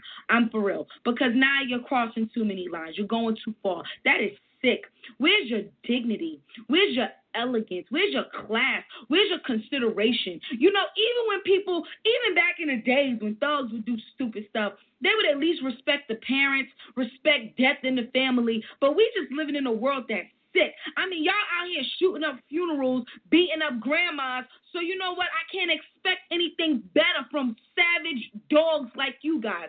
But to actually go around with a tweet saying wrong Trump, you're a dog. That's what you are. When you tweet that, just know you're a dog. You're a nasty, disgusting, sick, twisted dog. That's what you are. You're beyond you're beyond redeemable as far as I'm concerned, but I'm not God. So I can't say what God says, but I can tell you how I feel about you. I think you're a dog. That's what I feel like. For you to even say something like that, you are out of your freaking mind. You're sick. Okay? So, all of that being said, Christians, y'all pray for Trump. Pray for him because he is still a human being. He still has feelings just like everybody else. You know what I mean? And regardless of how big or how bold he is or how much he has, don't don't ever think that a person can't cry and and and be emotional and be hurt. And don't think he didn't shed tears knowing that his brother died. He can actually the day before his brother died, he just came all the way up here. He was in New York to see his brother. Like this is somebody's family member, you guys. Like I mean, what what? What's wrong with y'all? What's wrong with you? Like America, come on. You, come, yeah, you're right. You're right, Nick. Lower than a dog. You're right. Lower than a dog. You're the you're, you're the scum of the earth to ever tweet wrong Trump. You're scum. That's what you are. You're equivalent to scum at the bottom of the earth. Yeah, I said it and I meant it. I meant everything that I said and I'm not taking it back. You're the scum of the earth to say something like that. And yes, you would do that online because I'm going to tell you right now, you say that in front of my face, you're getting a lip. Your lip's going to be swollen. I promise you that. Jesus is going to have to deal with me later because that is too far. It's too far. I'm sorry. Nothing like that should ever be accepted or co signed or shunned away. You know? So I'm going to get off of this live because I am pissed at that. But I just wanted to come and make a statement, and I wanted to make it very clear to you guys I am praying for Trump. I'm standing with Trump in the midst of everything going on. And if you support him, don't just wear a Trump 2020 flag and all of that stuff. Get on your hands and your knees and pray to Jesus, the real God, no other God. Don't pray to Muhammad. If that's the case, don't do anything, all right? Don't pray to Buddha. Don't pray to Ashra and all these other gods. Pray, get on your hands and knees and pray to Jesus for Trump that the Lord will give him strength and he's going to do just that because he is going to win 2020 and he's going out with a bang. You watch what I said. Remember, I said this. When Trump gets in the office again, he's going out with a bang and a lot of people are going to jail. So it is what it is. But God bless you guys. Drop my phone. God bless you guys. Look, I got two phones. God bless y'all. I'll catch y'all later. Yeah, that was an interesting clip. I said I think it was good timing. Uh, Joseph, we're going to try to bring Randy. We've got Mike on the other line as well. Uh, we do got some other callers. Just push the one on your number dial. We'll get you into the show. Uh, and, and she makes a good point. And I think that's one of the reasons why uh, they don't want Trump in a very bad way uh, to not get. We got another Skype caller. I'll get you in the green room in a little bit. Uh, that, that's why they don't want Trump reelected in a bad way. Because here's the thing he's not going to have to worry about getting reelected. And it's going to be a lot of people. When he said drain the swamp, you are really going to see a lot of the swamp drained if he, you know, if he gets reelected, because then he doesn't have to worry about all the political maneuvering. And I'm not just saying on the Democrat side. I'm saying on the Republicans too. I'm sure there's plenty of Democrats out. I mean, Republicans out there who are like, oh hell, yeah, we don't want him getting reelected. You know, because there's a lot of uh, because when he said the swamp, let's be honest, folks, Trump, well, he does have an R by his name. He's not a Republican. He's a populist. And uh, that, why do you think that so many, uh, you know, uh, uh, Republicans hate him? There's a, there's not as many Republicans as Democrats now, but but there's Republicans out there. I mean, look at Kasich. Of course, Kasich is still butthurt because he got he beat he got beat in the uh, the primary. And Kasich was my governor. I, I hate to say, I don't like I, I never liked him when he was my governor. Uh, but you know, and then look at and same with Mitt Romney. He was butthurt that he lost. You know, so anyway, I mean, there's just as many Republicans, not as many, but I mean, I'm sure there's going to be plenty of Republicans that are like, yeah, we don't want we don't want him reelected either because he, he's he's not the globalist that they are. But anyway, as I promised, uh, let's see if uh, Randy got uh, his uh, people calm down and do see another Skype caller. We'll we'll get you in the green room. Um, so uh, let's see. What's wrong with the swamp? Well, okay. You know what, Ashley? Real quick, uh, Randy. I'm sorry, but I have to because uh, I like what Ashley said here in the chat. Uh, what's wrong with swamp? Actually, you're right. Swamps. You're right. I call it. I don't call it the swamp. That's just what Trump says. You know, I call it um, oh, a cesspool. Yeah, that's the word I use. Um, it's not the swamp because the swamp, swamp at least has some you know, ecological value. so I don't. Yeah, I, I get that, Ashley. I agree with that. Not a swamp. It's uh, they got some great uh, creatures that dwell in swamps. So I, I think cesspool would be a more apt description uh, of what uh, they want to uh, drain. So let's go ahead and see if Randy was able to quiet his uh, cohorts there, but we'll find out. Uh, welcome back, Randy. Were you able to, to get him to quiet down for you? Yeah, apologies. I went to another room. Um, oh no, no uh, that's so, quite all right. Sometimes people get rowdy. Yeah. So one of the things, I, like I was saying, living up here in San Francisco, it's it's. Uh, I feel very outnumbered. I feel as if I can't uh, uh, speak my mind because a lot of these Democrats, and I'm not, I'm not, I don't know if you guys are Democrats or Republicans. I'm just telling you the way I feel as a Republican. I'm an independent. I feel as if. Mhm. Oh, okay. And and I I feel as if you know there's no room for discussion when you talk to these Democrats. It's it's as if it's as if um it's either their way or the highway. Um, they just shut down. The, they they immediately you know call you a xenophobe or a homophobe or a, a bigot, and and it's just I don't know. I, I don't know how. Do you have any ideas as to how I should approach? Uh, um, you know, such such a thing. I mean, should I? How how can I engage in a conversation with people that don't want to hear my side? Or you know, I mean, it's. Well, I don't know how. on on that. Well, on that, and Mike, you're next, and I, I will get the next person in the green room on the Skype call. But what I'm saying, my thought on that is, if they know you as a person, you know, They- they, most know you're not though. a racist. They, they know you're not a racist. They know you're not a bigot. They know you're not a xenophobe.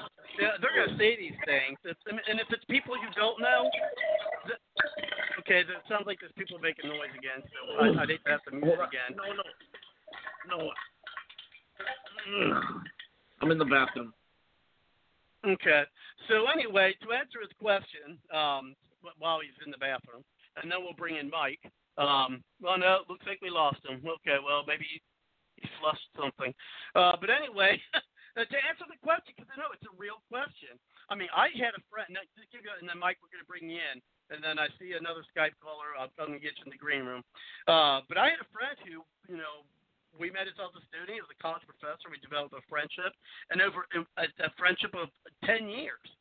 And once he found out I was voting for Trump, uh, we stopped being friends. I mean, I mean, we went to, you know, he went to weddings together, and you know, rang in the New Year together, and went to baseball games together, and you know, hung out. I mean, yeah, we had some different views, but we were actually able to talk. Uh, talk through them in you know a, a civil way because we we did have more in common than we didn't. You know, the only thing is was you know they were they leaned more left and, and we leaned more right. But then once he found out that you know voting for was voting for Trump, uh, yeah, I think I think uh, John, yeah, I think that uh, he was okay. Uh, you know, he said he was. The last thing I heard him say when it started getting noisy uh, for him is he said he was in the bathroom. So um, anyway, and so so I mean, they, I mean, here's the thing. It's frankly, I don't care what people call me. If you want to call me a racist, fine. If you want to call me a you know xenophobe, fine. I mean, I don't care, especially when it comes from people who don't know me. and even if it comes from people who do know me, who do know me personally, I really could care less what people call me because it's only words. It's only words. That's what amazes So I lose a friend who we were friends for a decade because I voted for Trump. That's that's his loss. Um, and it's fine. But you know, you know, again, they uh, and I'm getting know, text and everything. I appreciate it, everybody. Yeah, I agree uh, with what you guys are, are sending me the text and some messages for. I, I agree with you what you're saying about about that. Well, we can talk about that later off air. Um, but if you can have a civil conversation, which I know is more rare, and here's the thing, and I'm going to say the last thing before I bring uh, Mike back in, okay, and then I got a, a couple more Skype calls. We got a number of them. Is is this? Is that I've been following this for decades. I've been following politics and elections for decades, and I have never seen. I've seen people on opposite sides, both in you know in office and the voters, and just the populace in general. I've seen people on both sides where they didn't like each other. You know, they might have just not liked each other. They didn't just like each other's policies or agenda or where they think the direction of America should be. But I've never seen it to the point where the people on the opposite sides actually hate each other. And when in, this, in the audio clip you heard earlier, wish harm, even death. Now I kind of say this tongue in cheek. So anyone out there who, if they, you know, it pisses you off, they're like, oh well, I hope someone dies from COVID or something. So if you're a Republican and they say that about Trump, you know what really triggers, um, you know, triggers uh, liberals and Democrats? Say, well, you know what? I kind of feel the same thing about Ruth Bader Ginsburg. Oh my gosh, sets them off. But anyway, if you ever want to get back at them, say, yeah, I kind of feel the same about Ruth Bader Ginsburg, and then that usually stops that conversation. Uh, but anyway, and I'm not recommending that, but sometimes you just have to fight fire with fire. Uh, but you know, if you can be civil, which again, it's becoming less and less civil, and we actually are starting to hate each other. I think that's why you're seeing all this violence. One of the reasons you're seeing all this violence in the street. We better be careful, because I've said this for a long time. We very well could very well be, I said very well twice, sorry, uh, be heading to a civil war, and that's no joke. Not like the the cannons and the rifles and you know the mass death that we've seen in our original Civil War. But let me tell you, folks, we're headed there if we're not careful. And if you want to shift your blame or shift your focus on who's fomenting the hate, it's not Donald Trump. And in a lot of ways, it's some of the politicians, but not all of them. There's a lot of them certainly, but you know what? It's the media. It's it's the media that's fomenting all the hate out there. They're the ones who are sticking people to e- against each other. Okay. Are you fuck one? You want the drain this one to get at the sheet? What, Ashley? Now come on. I don't know what you even talk about on the on the chat there. Are you a fakwa? You want to drain the swamp to get rid of the sheet? Okay, whatever. But anyway, maybe we could explain that, but later. But I I appreciate it, Ashley. I just uh, I I see now like whatever. But anyway, so let's go ahead and get Mike in, and we got a couple other callers we'll get you into. Um, there's still little, about an hour left in the program, so and I do got uh, one audio. It's supposed to be the third topic uh, tonight. Um, we again, this I knew tonight was going to be something where we could have put more. Uh, could have gone for longer, but anyway. Oh, Shrek, not Chic. Okay, Shrek. Okay, there you go. That Chic. I was like, what is that? But anyway, let's go ahead and bring in Mike. Thank you very much uh, for coming to the show, Mike. How are you tonight? Hi, thanks for bringing me on. My name's Mike. I'm an out of work personal trainer. Because of the virus, the gym shut down, and I'm worried about the economy. I can't wait to get back to the gym so I can do cock push ups and drug and rape women. Uh, can't wait to also brush my teeth and your mama. Okay, well, that's how you know. That's how you know you're getting to people. When you got idiots like that guy, you know, who just, oh, well, I can't wait to this. Really? I mean, really? If you don't, I, I tell you what, I'm going to tell you this now. Who are the people who are on Skype and you want to chime in? Hey, if, if you, if, you know what? If you don't agree with Trump, if you don't like Trump, if you're a Democrat, if you got a Republican or whatever, if you don't like, you know, like them, that's fine. But if you're going to come onto a show, a serious show, okay, then let me tell you something. Okay, you have something intelligent to say because doing that, you just show. Guess what?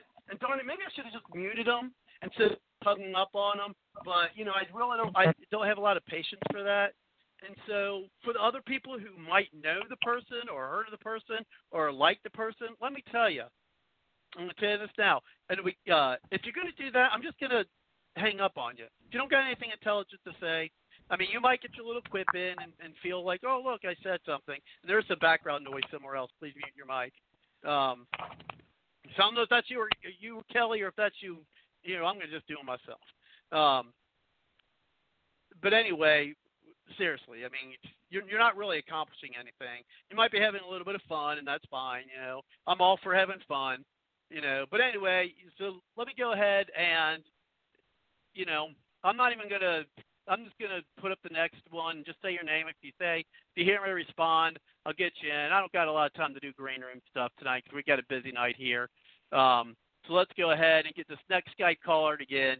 You know, if, let's see what you got. Um, if you're a Skype caller, say your name, and if I say hello, your name, then you know that I, yeah, I'm picked you to come on. Hello, Skype Hello, caller. my name is uh, my name is Kenneth Fishman.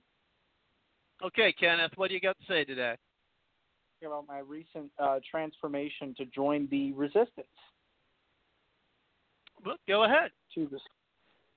Yeah, of course. Um, well, recently, am I on air? Yeah, you're here. I, I've got you on. All right. Well, recently I've been looking at um, the different candidates, and I've come to the conclusion that I need to join the resistance because I the way I see things going in Washington right now, the swamp, all this stuff, it's disgusting to me. Absolute, absolutely disgusting.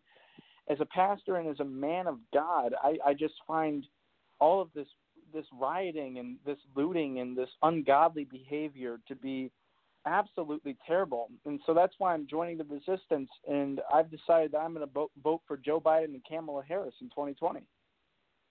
Okay, well, and that's when you said resistance, but I find it ironic that you're saying the resist, and then, and I knew who you meant because I knew that's the side who represents, I guess, the resistance. But I find it interesting. Let me ask you this, because you're, you're you're right. You're seeing all the violence, and there is. There's violence, and there's people saying, "Oh, well, this is Trump's America." Let me ask you this: Wh- where all this violence and all these riots and lootings or killings, who, who's been running those states and cities for decades? Has it been Donald Trump? Well, has been running those? Well, hear me out. Hear me out. Has it been Donald Trump running those cities and states, or is that the city and states where you've had Democrat mayors, Democrat governors, Democrat city councils for decades? And so, what have they done for what they say? Oh, there's systemic racism. Well, if that is the case, why didn't they do anything about it? Biden has been in politics for 47 years. Why now? Why now the magical time to to do something about what they call systemic? If it's systemic, that means it's in the system. That means it's been in the system for years, and now somehow it's his fault. Why are they not taking any of the blame for what they could have done and the decades they you know governed these cities and these states? And how? So it's not their fault after the time, but now with Trump's in for three, four years, and somehow it's his fault. How, how do you reconcile that? Well, as a pastor, I do have to say that the recent uh, trauma that America has been facing has caused my parishioners to be more and more uneasy around me. Sure. And that's been very concerning to me as a pastor because I'm not able to have sex with as many men as I can in my church. Because they're too Oh, so you're another one of those people. Okay. All right. Boy, we're really getting them. Uh, we're really getting them tonight. I tell you what. Well, that's fine, um, because we're not regulated by the FCC, so that's a good thing. Um, and so we people could say what they wish. I think you're a freaking idiot, but that's okay too. you know, and so you, you send it out like you know, oh, had something you know important to say, and then you had to go off and say that, which you know we'll take you seriously for a while. And again, as I stated, you can hear, you can have your fun, you know, but at this point, you know, then you know if you're not going to be here, uh, and here's another fun thing, folks. You know, if you get kicked out now, you're not going to be able to call in to try make your attempt. Uh, but you know, I do appreciate you calling. If you ever actually want to have a serious conversation, a real conversation, a mature conversation, an adult conversation, maybe not the kind of adult conversations you're used to having, you know, but you know, one that's got you know intellect to it. And you know, well, hey, he, he, he sounded good for a while until, of course, he had to talk about that stuff. Well, yeah, with John, I'm not. I'm actually don't feed the trolls. No, I'm not worried about feeding the trolls. We get trolls uh, uh, fairly often, but I do find it I do find it humorous. But anyway, besides, it's my show. I could do what I want, John. But anyway, well, thank you, John. I really appreciate it. So let's go ahead, and we got. Uh, I'm going to open up the mic to uh, Kelly and then Joseph because there was some background noise. Because I'm going to do. Uh, well, I was yeah, Mike. I was thinking uh, the guy may have been serious as well, but apparently not. Um, and maybe you're the same Mike who was who was in there. So let's go ahead, uh, Joseph. Uh, if you want to chime in, and then I'll give you give it to you, Kelly, and then we'll do some green room stuff. Go ahead, Joseph. But guess what that pattern of callers shows? It tells us that we're winning the war. It tells us that we have get it we we are getting so underneath their skin that they just can't control themselves. See, when I was in campaigning, right? The number one rule in campaign warfare, the number one way that we knew if our opponent was viable or not, is how they would respond. Now, typically, when a candidate's running for office, if you don't ruffle any feathers, you don't get under any people's skin, if your opposition doesn't view you as a viable candidate, guess what they do? They'll say nothing. There's no need to say anything. You don't pose a threat. There's no need for them to attack you. There's no need for them to throw the punches. They know they're going to go uh, and cakewalk into victory. So they basically run a very silent campaign. And then you got another campaign where you know you're in deep trouble, like the poll numbers that have shifted since the RNC convention, that are finally shifting in Trump's direction because behavioral patterns. Notice how this is probably the first time that I've been on the show that I've had this many random callers all call who act like they lost their mind. We're getting under their skin. That's great. What they don't realize is they're giving the enemy, they view us as the enemy, they just gave us the ultimate satisfaction. Their actions have spoken louder than their words. They're going so berserk that they have nothing else better to do than to roam through Facebook, search for any conservative or conservative leaning libertarian podcast, and come on the show and act like that. We are winning the war. That is a beautiful thing. What they are saying is not a beautiful thing, but finally we are grabbing the left's attention. And that is a good thing because the left needs to wake up. So, hey, uh, please continue to call in. I'm enjoying it, to be very honest with you, because it's like you're just giving us the ultimate satisfaction of letting us know that you're you you just can't handle the truth, and they can. A- anyone who's looked at the polling, that's why Biden has done this capitulation this week of now finally condemning the rioters and condemning the looting because after the RNC convention, you know, the polls are now shifting in Donald Trump's favor all of a sudden. So now it's it's uh, also uh, you know Joe Biden was in Pennsylvania the other day, and people were heckling him for saying you said you're going to ban fracking. Now he's not going to ban fracking. So it just goes to show you how crazy the left is going. They can't control themselves. And that African American woman in that segment that you played, Robert, she should be the communications director for Trump's 2020. I'm telling you, should make an awesome addition to the team because she was civil, but boy, does she make the point valid. And she's right. The moment you start wishing someone's death, you are sick, you are disturbed, you are sinister, you're a sociopath, you need a lot of help. Because as bad as I did not like what Obama was doing to America, I never wished him his death. I've never wished any politician their death. None. None in my lifetime. Because to do that is sinister. To do that is evil. To do that, you'd have to be a sociopath. And so to start wishing people's deaths, that's an all time low. And my heart goes out to that Trump supporter in, I think it was either Oregon or Kenosha, who was shot over the weekend by a, a Black uh, Lives Matter activist just because he was a Trump supporter. You're not safe anymore. First, they're attacking our politicians, and now they're gunning people in the streets. That's what's on the ballot, ladies and gentlemen, in November.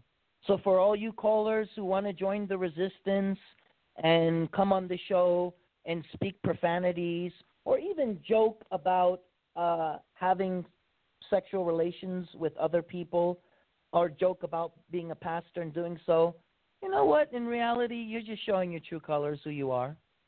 You're just showing that you guys are sociopaths and you need a lot of help. And you thought you were going to come on this show and get your 20 seconds of fame, and you thought you were going to embarrass this show, but guess what? You just gave us the ultimate satisfaction. That's how ignorant you are. You just let her know by you just let us know by your actions that you can't handle the truth and it's driving you so crazy that you're just trolling shows. Well, go ahead. Keep on doing it. That that that's fine. That'll add to a nice 2020 victory. Go ahead, but while you're at it, why don't you uh, send a message to Bernie Sanders or AOC and ask them to uh, further promote Medicare for all because I think you need a lot of mental health and you need a lot of help. And to be honest, it shows you don't have a life.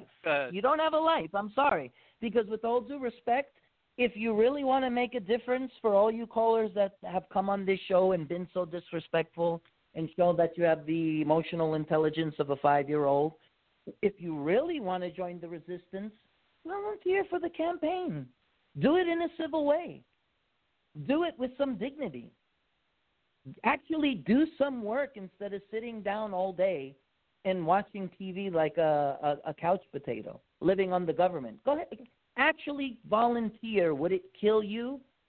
If you really want to join the resistance, why aren't you a volunteer on Biden Kamala's ticket? Uh, they need a lot of volunteers. Why don't you do something they're a not- little bit more productive? Right? Exactly. Why don't you do something more productive than come on the People's Show and show that? And, and you know what the sad part is? I bet all the names you gave in the green room were fictitious because you know what? you Uh, guys are cowards. I- you hide Well, behind I- Skype. You hide behind the laptops. That's if true. you were That's a true. person of integrity, right, Robert? If you were a person of integrity, then you would have not said what you said on the show. Because actions speak louder than words. Because Robert is a gracious host. We welcome all kinds of differing views. Like Robert says, we welcome differing views. We don't try to censor you because we think differently. All we Well, ask least- is that you come on the show and you have decorum. That's it. Is that too much real to quick, ask? And that real, you actually real, real quick. Um, hold on, I got it. Real quick, I'm. Um, John guy really doesn't have a life, does he? Um, but anyway, um, I do like I do like what. Hey, stop it, John. I'm trying to read what Ashley's got to say. She's at least being funny. This guy's being an idiot. But uh, anyway, so let's see. I like the uh, just wait until my new world or my new order rises to power. All of you worms shall cower before me. Speaking of corpses, I plan on replacing the police with my army of undead. Well, at least she's creative. And at least it's not too mean spirited. So, Ashley, you go ahead and bring your undead and make a video game out of it or something. Let's go ahead and bring in Tony. This is going to be interesting. But, we're- but actually, I promised Kelly. Kelly, you want to add anything onto that or before I bring Tony in? Well, uh, I'm a libertarian, you know that. Anyway, um, but this is going to be really entertaining uh, from here till uh, November 3rd and sometime afterwards. Very entertaining. Oh, yeah. And while we're at, why, why don't we bring on uh, Vermin Supreme? He's run for president since the 80s, and he wears a oh, boot on his head. Oh gosh, head. yeah. He would be just hilarious because his four platform planks are free ponies for everyone, mandatory toothbrushing, uh, zombie treadmills for energy, and time machines. Yes, he wants to invest in time machines and go back in time and kill baby Hitler. Um, the guy's just he's he's a deliberate comedian, you know, and he's just Oh, funny. yeah, try he's the guy who's been, he's been doing that. yeah. So you know, with with people uh, doing these prank calls and stuff, my gosh, Trump is going to save a ton of money on the campaign. You know, it just just you know, why campaign when American sees this this going on? I'm just like, you know, it's entertaining. So we're going to see more of that coming up. But uh, Oh, yeah. eventually, eventually, I wanted to read these five stories of election But I fraud did- being held well, I accountable did- by the track. But we'll we'll go to something else. Uh, uh, we'll get we'll, we'll get that. First, I'm going. Here's what I'm going to do because the Skype callers can have been able to prove themselves that they're, you know, can actually handle good conversation. Unfortunately, but but we will give Tony a shot because you know, as you said, uh, you said just if I do try to give people a chance, and um, so we'll uh, we'll see. If not, again, we'll just mute them or nix them, and that'll be it. Hopefully, we don't have to do that. But let's go ahead and give give Tony a shot. Thank you very much, Tony, for coming to the show. How are you tonight?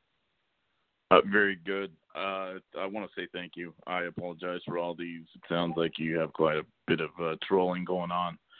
But besides do? that, I um, guess so. Oh, that's all right. I'm yeah, having some fun. yeah, well, you- What the heck? Go ahead. well, when you when you have a good show and people, it just shows uh, shows that you guys are doing doing the right thing. And I agree with the other gentlemen, uh, the other two gentlemen on the show. Um, they were, uh, I agree with everything that they were saying, and and uh, and you know, you just keep it up because it's make they're making it that much easier for for Donald Trump to be reelected. Um, one one of the things I wanted to talk about, I work uh, um, one of the things I do is I like to go out and uh, we fuck dead bodies. I put my mouth over the. that must have been John again. All right, Tony, I've still got you. I'm gonna but die you of a heart mean? attack. You know what? I never up, thought. I'm gonna die. You know, I never. I. You know what? I tell you what. I know. You know what? These guys are telling us. These guys are. You know what? Oh my. You know what? We really should feel sorry for them. Think about it. These guys are so. Either they're so ugly, or they're so terrible in bed that they have to. They have to do corpses because they can't fight back. They can't do anything. They must be so. We are at Bards Logic After Dark, so this is perfect. These these people must be so losers. Their their their manhood probably is probably the size of a. I can say this because I'm not FCC compliant. A clit, and so of course they have to. Of course they got to do. And just like earlier in the show, he kept saying, you know, stuff about dead bodies or something. So, wow, we should all just feel sorry for him, really. I mean, it's pretty pathetic that you know they have to rely on on sleeping with corpses. But you know what? I guess that's a new liberal fad. I guess that's what liberals have to do because, you know, I guess they fucked over everybody else. I can say that now. I'm in Bart Talk After Dark, but they, they no one else would do them, so now they got to rely on that. But anyway, I want to thank all of our trolls and liberal friends out there who they did give me a good time. Um, sometimes, you know, in, in serious times that we're in, uh, we do have to have some fun. And so I'm not going to have any more Skype callers in, you know, not tonight. And if you want to, you know what, if you want to come in again next week, you're more than welcome to. Have your fun. Hell, as I said, I had fun too. I don't care. Um, but Hey, uh, Robert. Hey, Robert. Yeah, Hey, go Robert. ahead. I do. I do feel sorry for him because you know what? If I had, if I was so desperate that I had to do that with a corpse, you know, I, you know, that's that's just that's pathetic. I feel so sorry for them. Go ahead, Kelly. You know what they're doing? I mean, it's probably a bunch of guys just laughing, drinking beer, and just you know, hey, let's do this, What? let's mess with the show. Ah, why But not? they're having- Drinking beer, they're- having fun. That's good. Yeah, they're having success in the sense that we're distracted from the points we're trying to make. Yeah, well, That's we got where the plenty of success time. is. Uh, the, I, well, it- their biggest success for me though is I don't think they're distracting, fun. I mean, you know, it's just. But let's go ahead. You're, I mean, and that part you're you're kind of right. I mean, yeah, but we got to have fun too, Callie, or else you know it's a three-hour program. So spending a a few minutes having some fun and stuff. But let's go ahead. You're right. Let's get back to the serious stuff. So you can- go ahead and get to your point. I'll get off my soapbox here. Oh, Go ahead, all right. Kelly. Well, should I go ahead and read these? uh You, what I call you them do your thing. Go ahead. Yeah. Do my let me do my thing and see if uh somebody's gonna whatever joke's gonna come afterwards. All right. So I gotcha. okay. Yeah, yeah. So basically being with Watch the Vote and understanding, you know, since two thousand eleven potential ways uh you can change an election. Um there okay, this it's it's a summary, if you will. All right. Of well, not. Sorry, I'm a little distracted right now. But basically, there's multiple things that are going to get stopped with USPS tracking. And you know what? As a libertarian, I would be surprised if Republicans are doing it too somewhere. Sometimes I wonder. I sometimes wonder if the person that wins an election is who can cheat the best. Anyway. Oh, by the way, did you hear that uh, the Chinese embassy is going to help people with their mail-in ballots? You know, you have a problem. Yeah, you just call the Chinese embassy, and they'll be glad to fill out your ballot for you and mail it. Their motto at the embassy is, "You call, we cast." Okay, anyway, since we kind of went there. All right, so here we go. And and again, tracking point would be from the doorstep of a voter as one ping time date stamp at the local post office, and then it goes to a sorting facility. Uh, another ping there on the time date stamp, back to the post office, then over to your election official's office. So you'd have these these time date stamps. Okay, so these are hypothetical. It's also from seeing what's going on from a survey we did back in 2016. Future future hypothetical voting accountability stories with a USPS tracking number on mail-in ballot envelopes.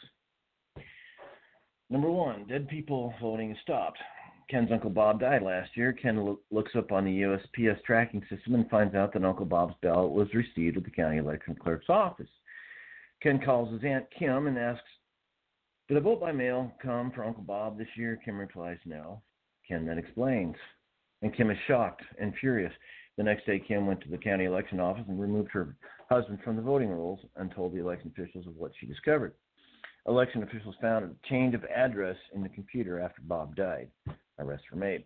Story number two multiple voting held accountable. Heyman voted by mail in seven counties for decades. USPS software caught this, and postal investigators appeared with an arrest warrant. Heyman is facing at least 20 years in prison for mail fraud. The voter, the matter also got turned over to the county district attorney for prosecution of voter fraud. Come to find out, Heyman had many, many friends doing same, and they too went to jail. Story number three counterfeit voting held accountable. Karen lives in Mount Shasta, California.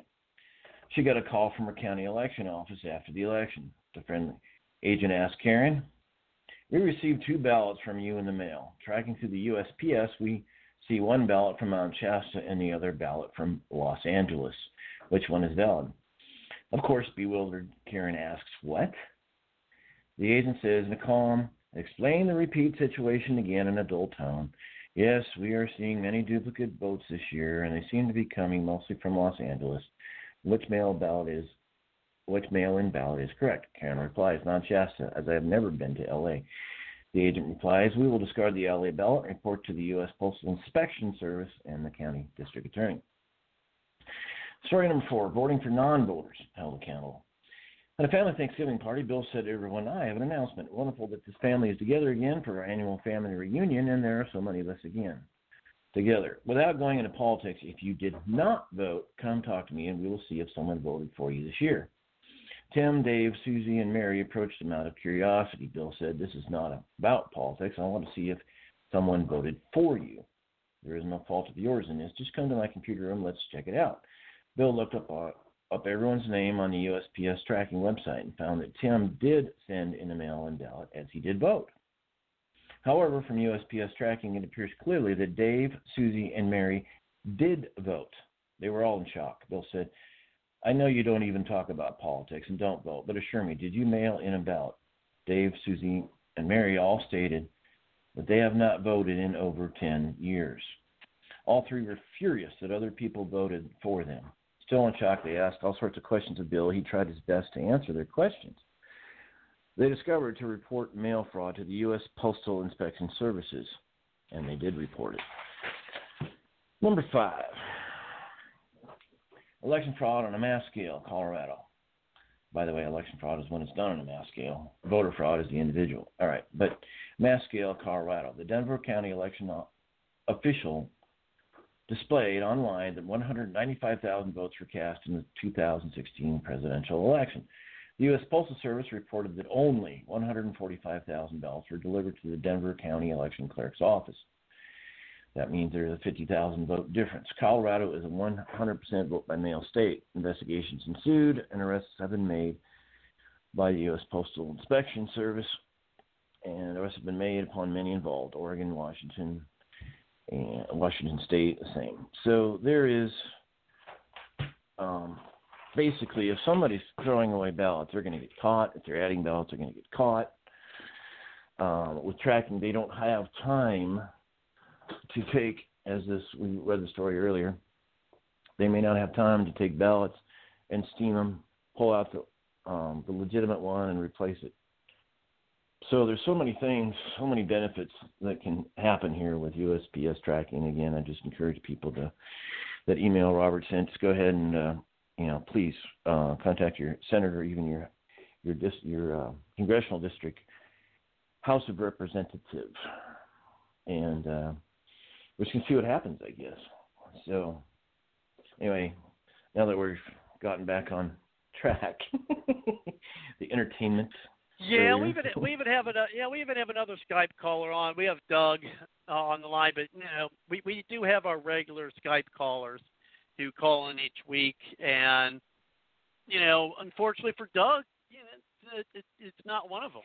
Uh, he's not, you know. Hopefully, we'll hear from you know people, you know, again if they're serious, and, and that's the kind of thing for all the, the, the folks out there, whether you're conservative, liberal, independent, um, but you know, even if you're liberal, what you're doing is you're actually by by calling in because this is important. I mean, because really, I know you said you know, oh, well, they're in here, they're wasting our time, and and all they're in here, they're taking us away from the real thing. And and one of the thing with Bards Logic is it is a, it is a very uh, organic show. I mean, we, we yeah we have our topics. Yeah, we have definitely important things we want to talk about, and we do. Um, but a lot of things that are outside of you know the serious things to talk about is, is important too. And what I mean by that is that it, it is important because it really it, and you touched on this. Uh, you, you touched on this, Joseph. It's that they're not they're not trolling us if they don't think that we have something important to say. And so, but also, even even though they're acting like idiots, even though they are, you know, calling to disrupt, and they are. Um, the thing is, is perhaps this is the only place they've ever come to where they're actually going to have somebody say, okay, yeah, you, you know, you're being an idiot, you're kind of joking around, you're having fun, you know, you're a liberal, you hate, you know, the things we say, and you want to disrupt things, but we're still willing to listen to you.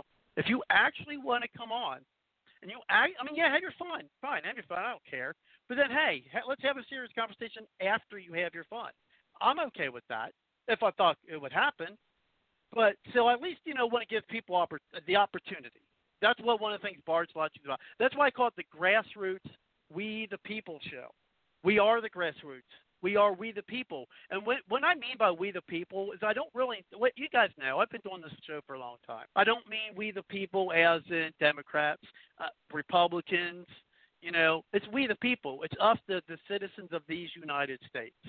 And I want Bards Logic to be an open forum for any of them whether you're liberal, whether you're uh, get get it out there. Even have some fun, even disrupt, even be a troll. Try to be respectful to our audience. That's the one thing I I, I really would like to stick to. But hey, if you want to have fun, fine. Um, and we'll we'll try to hear you out. Uh, but uh, but I do. I, I mean, I think you know that is that is important. I mean, I know it can be distracting from our our topics and, and the important things we have to say. But my hope, and it could be a false hope, is that you know maybe you'll get somebody out there be like, you know what? Yeah, we we called in to kind of be an ass. We called in to have some fun, maybe disrupt them some. But you know what? Maybe one person out there will listen and be like, you know what? These guys aren't as as is, is they're not as assholes as much. Excuse my French, but they're not as assholes as everyone's led me to believe. Maybe these conservative people or libertarian people, uh, maybe they're not all assholes. Maybe they're not all haters. Maybe they're not all xenophobes, homophobes, or whatever they want to they want to dub us. You know. So anyway, I'm not going to spend a lot of time on that. Um, but I just think it's important for that because who knows? Maybe they'll get that spark and maybe actually want to listen to another side because they are. All they're getting is MSNBC, C, uh, you know, CBS, NPR. That's all they're getting. They're not getting. They're not getting something like Bards Logic, which yes, we are a conservative show. We make no qualms about that. Um, but we, uh, it's a show that even though we do we do have a definitely a conservative leaning, it is open for all. Um, and so you know we the people, right? Because it's it, it's it's kind of us against you know us against government, and you know, and so they leave, you know, and then they leave, which they do. And actually, I think we just uh, our last Skype caller who was of of that ilk just left, but at least they at least that last one heard what we had to say and heard that look we are open and if you actually can have a, a, a real conversation, we'll do it. Now, I did have one audio that you're right. This did take uh, a, a whole section that, that I wanted to, but you know, I do I, I, maybe um, I don't know what spurred tonight. Maybe because we are, as you guys said, exposing something like especially HR 8, 1850, exposing what the you know Democrat rule looks like in the stories that you had, Joseph. Um, you know we I maybe because I, I I you know I you know I posted uh you know I I posted the link on Facebook tonight and I posted you know on Twitter tonight. I mean I I don't usually do Facebook. I've I've got gone away from Facebook, but I did tonight. So maybe that's what caused the troll. Personally, I think that maybe as you guys said we hit we hit a we we hit something, and that is with the you know and I think with the, the, the stories you had tonight, Joseph, and then what we're talking about with this mail-in voting. And you know, this is important what we're doing, but it's you know they- all have their own levels of importance. But anyway, I'll get off my soapbox. I'm sorry, guys. It just that's just you know how I really you know. You know what the fact is, Robert? Robert? Go ahead. I'm here. Yeah, I, I'm. I'll tell you what the factor is. What my hunch is. I've been on this show for almost eight years. Mm-hmm. That is a record of that many people calling in and trolling. That's never been. And I'll tell Yeah, you why I yeah. think that is the case. Exactly. It's because before the RNC convention began, polling was not looking good for Trump. It had the Trump team uh, concerned. It had conservatives concerned. It had Republicans concerned, independent supporters of Trump, libertarians, people who want to see him get reelected. We were all concerned. But after he made that nomination speech of accepting the nomination for reelection, that I think is what's triggering this week. Because if you think about it, he didn't make that speech till last Thursday, not last Wednesday. And then last Wednesday, remember, due to technical difficulties, um, we you really we, we really didn't have a lot of airtime. But if I had to have a hunch based on the facts, think about it. On all four nights of the convention, right? Nobody was attacked. Nobody who attended, uh, because it, most of the convention was virtual because of the COVID, but there were still some, you know, um, uh, parts of the convention where they had people. It was just very scarce, very low numbers of people. But on the first three nights of the convention, when they walked out, they weren't attacked. But on the fourth night, right after Trump made his speech, that's when they went ballistic. That's when they tried to attack an acting member of our Senate, Rand Paul, with his children.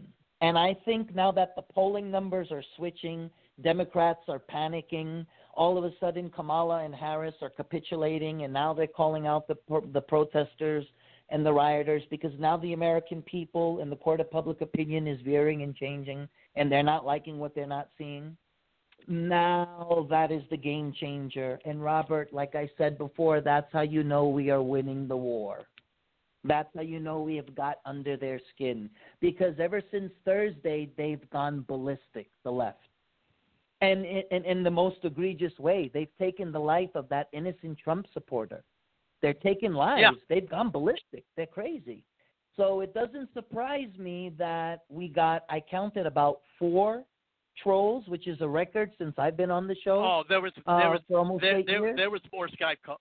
Oh, there was more Skype Oh, more callers Skype callers? They just they just exactly. So, so that that's my theory based on those facts, and that's why I say it's a theory because I can't definitively prove it, but that's what I think based on those facts. I'm I'm I'm basically going on the trends after Trump made his RNC speech and what's been going on ever since. And it just it has ignited the left.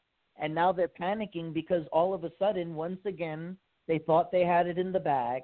And now they're realizing the American people, the RNC convention was polar opposite from the Democrats. The Democrats spent their whole convention attacking Donald Trump. They had no message. They had no messaging. And they failed to call out the the rioters and the looters. Trump, his convention was like from night and day. He had a convention of messaging, of hope, of law and order, of restoring America, of holding people accountable like Black Lives Matters. That message is resonating, and that's why the poll numbers are changing. And that's why the left is flipping out. So I'll just say this one more thing. Hey, I welcome all you Skype callers to call. Thank you. You're making my day because you are showing that you are so vulnerable and you just like of the movie A Few Good Men, Jack Nicholson. Um, no, actually, it was uh, was it Jack Nicholson or Tom Cruise who said you can't handle the truth? No, it was Jack Nicholson. Oh, that was Jack Nicholson. A Few Good Men back in '92. Yeah, Jack Nicholson said that when he was on the defendant. Uh, he was on the uh, stand, and back then um, Tom Cruise was playing the role of a military lawyer. But yeah, they can't handle the truth, so they're going berserk, and it shows it.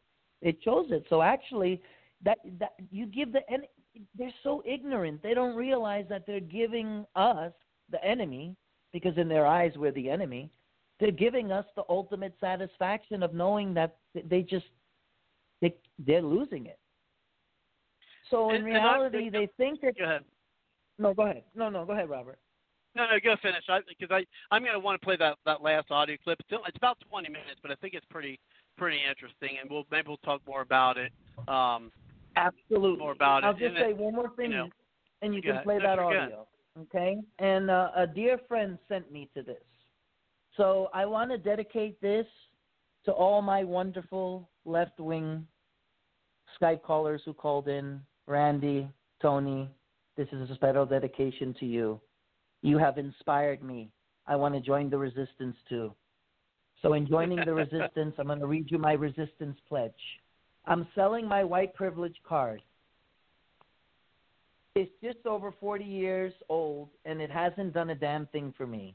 No inheritance, no free college, no free food, no free housing, etc. I may even be willing to do an even trade for a race card. Those seem way more useful and more widely accepted. Interested? Contact me on my non-Obama cell phone that I have to pay for every month. Serious, serious inquiries only. And I will defer back to you, Robert.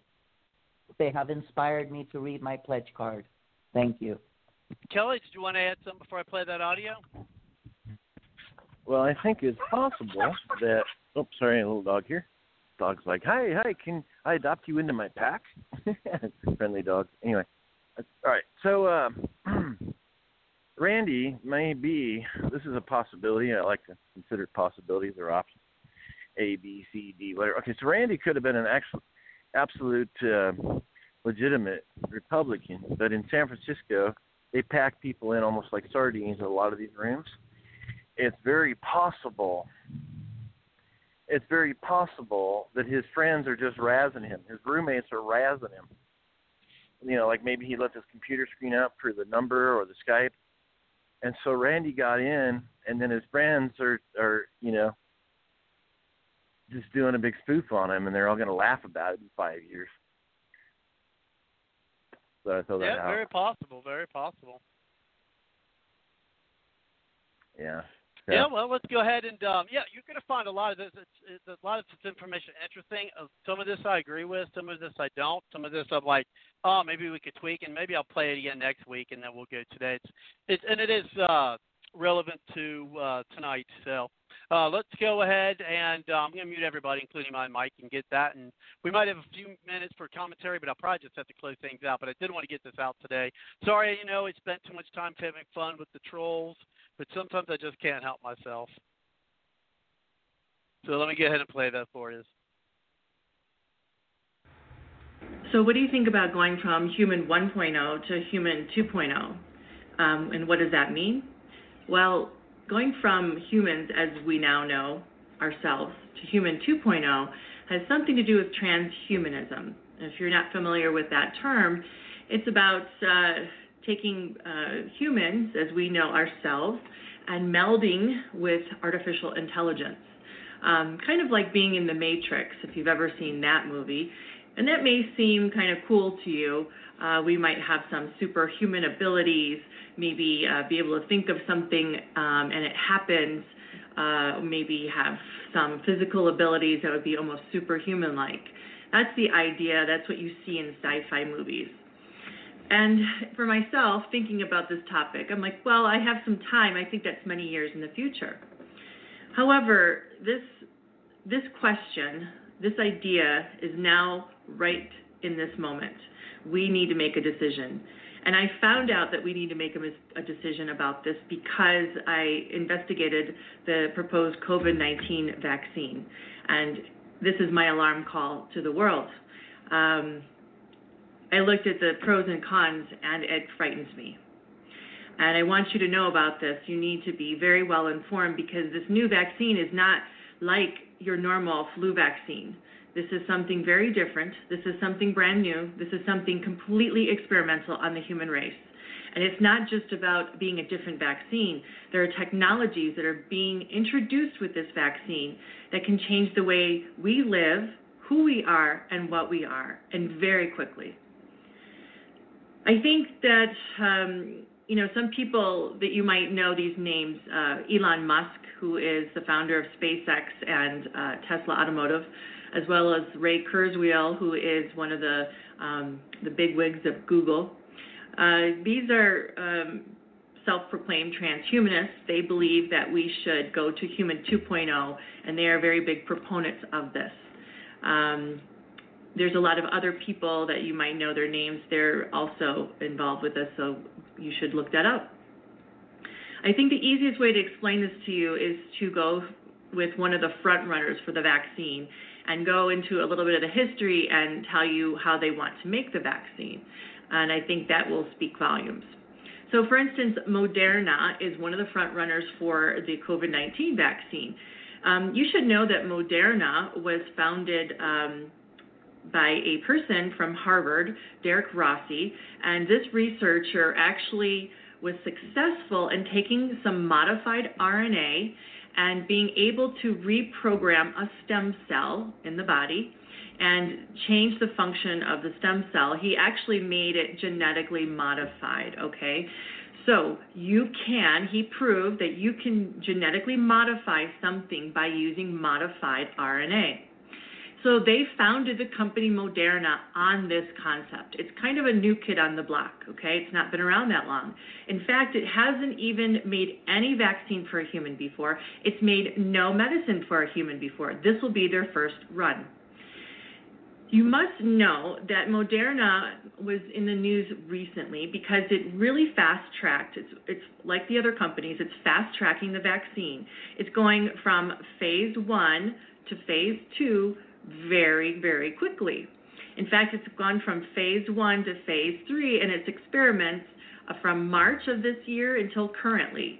I mean, that is unbelievable. It usually takes five or six years. How are they able to do this with the safety and efficacy data that we need? Um, and I want you to know that in phase two, we only use between, they're only using between 30 and 45 humans. In Moderna's test study, they only used 45 humans. And with the, uh, the high dose vaccine group, they got 100% of those people got systemic side effects. 100. That's only in the short side effect profile. In the low dose vaccine, 80%, 80% got systemic side effects. Now, we don't even know the long term side effects from that. We would need a lot longer time, right? Maybe years. But we do know, based on previous animal studies of using this technology, that you're going to, you can expect possibly increased cancer rates, increased mutant genes, mutagenesis, also increased autoimmune reactions. For instance, in some of the ferret studies, they saw that when the ferret was introduced to the the virus that they were trying to protect the ferret from after the ferret got the vaccine, they actually had an exaggerated immune response. It actually hurt the ferret. They had more lung inflammation, more lung fluid, even some problems with their liver. It actually hurt them. They had a poorer response. Okay, so this those are longer term reactions and that could be seen with this vaccine, but we don't know the data yet. So it's not without risk. And how are they doing this? Well, they're actually um, suggesting to use uh, a platform. Let me just explain the uh, how they would administer the vaccine. So the vaccine, um, there's an idea called microneedle platform. Okay, this was uh, developed by MIT, and they said it could be very easily produced. Okay, and mass produced. This is why they're proposing this technology, and many millions of vaccines could be made quickly. They could also be administered by yourself. So the idea is to get a Band-Aid. It looks like a Band-Aid you buy in the drugstore. It's shipped to you through Amazon or UPS or some other shipping service. You take it out of the package, you put it on your, your hand like this, and then you take the sticker off, and voila, you've been vaccinated. So how is that possible? Well, in this band aid, it has little tiny spicules, little tiny needles, and this was uh, designed after a snake viper fang bite, okay, or snake viper fangs. So little snake bites. Um, anyway, in these tiny little spicules, they claim you won't really feel it that much. There's uh, their little hydrogel. It's a material called hydrogel. Inside the hydrogel would be um, a luciferase enzyme as well as the vaccine itself. Okay, so what is all that? So first of all, you're getting the vaccine. It's modified RNA or modified DNA. Let's take Moderna, modified RNA. So in that modified RNA, the idea is that it would the microneedles would puncture into your your cell membrane, okay, and this synthetic piece of an RNA, it's a code for the part of the virus where they could use a synthetic DNA to code for the part of the virus would go into your nucleus, your body would start transcribing it, would start reading it and making more of that part of the virus. Well, why would we want to make more of the virus or part of the virus? The idea is your body would get used to seeing it, would know how to make antibodies, and would have an improved T cell response. And the idea is then when you saw it in the future, your body would already know how to fight it and it would be a better response. That's the idea. Um, the problem with that is they're using something called a process called transfection, and transfection is a way that we make genetically modified organisms. Okay, I think you know about those fruits and vegetables. Uh, they're not as healthy as the normal uh, wild type fruit and vegetable. So possibly you could extrapolate that to a human. If we become genetically modified, we would not be as healthy, okay? We don't have long-term studies on this anyway. This is unbelievable. And you know, the vaccine manufacturers have made the statement this will not alter our DNA, our genome. I say that is not true. Because if we use this process to make a genetically modified organism, why would it not do the same thing to a human? I, I don't know why they're saying that. Now, if you look at the um, definition of transfection, it'll tell you that it can be a temporary change in the cell. And I think that's what the vaccine manufacturers are banking on. It's temporary. Or it's a possibility for it to become stable, to be taken up into the genome, and so stable that it will start replicating when the genome replicates, meaning it is now a permanent part of your genome. That's a chance that we're taking. So it could be temporary or it could be permanent. And we would never know that for years down the road, honestly. So here we go. We've got something that can alter our genome. It's a possibility.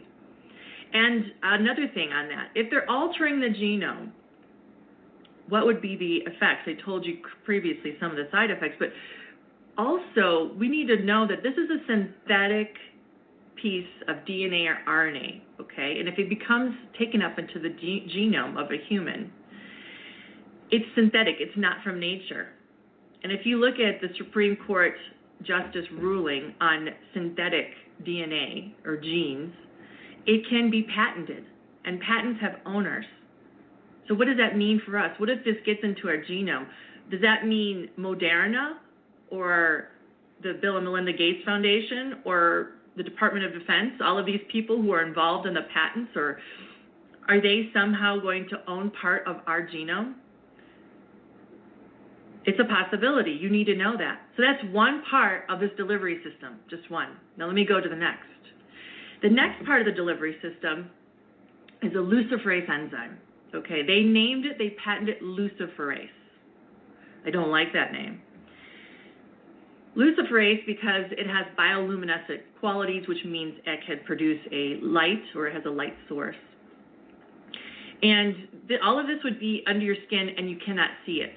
Now, the luciferase is an idea because they want to make sure that you're vaccinated. They don't trust medical records. They don't trust you saying that you got vaccinated. They want to make sure, and they want to make sure it was successful, a, a successful transfection, a successful gene modification. So when you get the luciferase enzyme, if you have a, an iPhone or a special app on the iPhone, you can scan over that area and it will give a digital code, a digital imprint, a digital pattern something that will identify that you were vaccinated. It, it holds your vaccination record. It also gives you an ID, a number, a barcode, a branding, whatever you want to call it, a tattoo. It's all the same thing. You now become like a product. So we have that. Now, the third thing I mentioned was hydrogel. So, hydrogel is actually an invention from DARPA, the uh, Department of Advanced Research Projects Agency. This is um, kind of a sci fi kind of a group from the Department of Defense, Pentagon um, of the US government. They make these fantastic um, inventions. So, one of them is hydrogel. Hydrogel, you can go, I'm sorry, you can YouTube, look on YouTube, look at Profusa is one of the companies, uh, DARPA as well as hydrogel, and you'll find some little two minute clips that they describe. So hydrogel is nanotechnology, microscopic little robots, and these little robots actually, I know it sounds crazy, it's still crazy to me, but it's possible, okay? They can um, disassemble, reassemble, assemble into, and make different things. So, with this hydrogel, it has it's really nanotechnology. So that's something um, you know robotic or something that's artificial intelligence. It has the ability to connect with artificial intelligence. So this means that a human can now connect to directly and gather information from our bodies and gather it and uh, connect with your smartphone, with the cloud, with some other smart device. And once this is done, this is 24 hours a day, seven days a week, 365 days a year. Think about that. Think about how immediately that could change our privacy, immediately can change our autonomy, immediately change our freedoms. This can gather data like your blood sugar, your oxygen, your blood pressure. Okay, those sound great. But it also can gather many other things. It can gather, they say, your emotions or your menstrual cycle, your activity, if you've fallen, um, your nutrients in your body. If you took medicines, it's a potential to see if you took illicit drugs. It's got a potential to see almost anything that goes on in your body. And all of this information is going where? That has not been addressed. Who's protecting this information? What are they using it for? This is really serious stuff, guys. This is all being proposed to being unveiled in the next vaccine, okay? The other thing to know is with this nanotechnology, hydrogel, um, artificial intelligence, you know, hookup, just like your cell phone, you can send a text message, you can send an email, but also you can receive them back. So that means we could receive information. What information would be coming back into us? Would it affect our mood, our behavior? Would it affect you know how we how we think or our memories?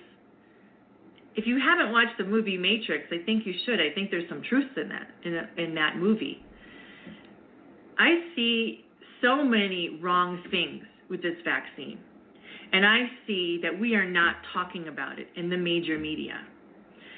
And I see that I feel that these companies are outright lying to us when they say they cannot affect our DNA.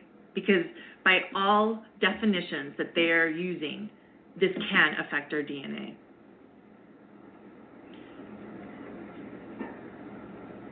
So, guys, I wanted to make this video short because I wanted to get the point across. I wanted you to really do your own research. So know that there are many risks that we're seeing here, and there is some. We really need to know if we really want to go from human 1.0 to human 2.0. And let me also tell you that there's some major names behind these vaccines. You're always going to see like the Department of Defense from the U.S. government sometimes DARPA, like I told you. Why is the military involved with our vaccines? You see the Bill and Melinda Gates Foundation everywhere with this. If you look, you'll find that name almost always.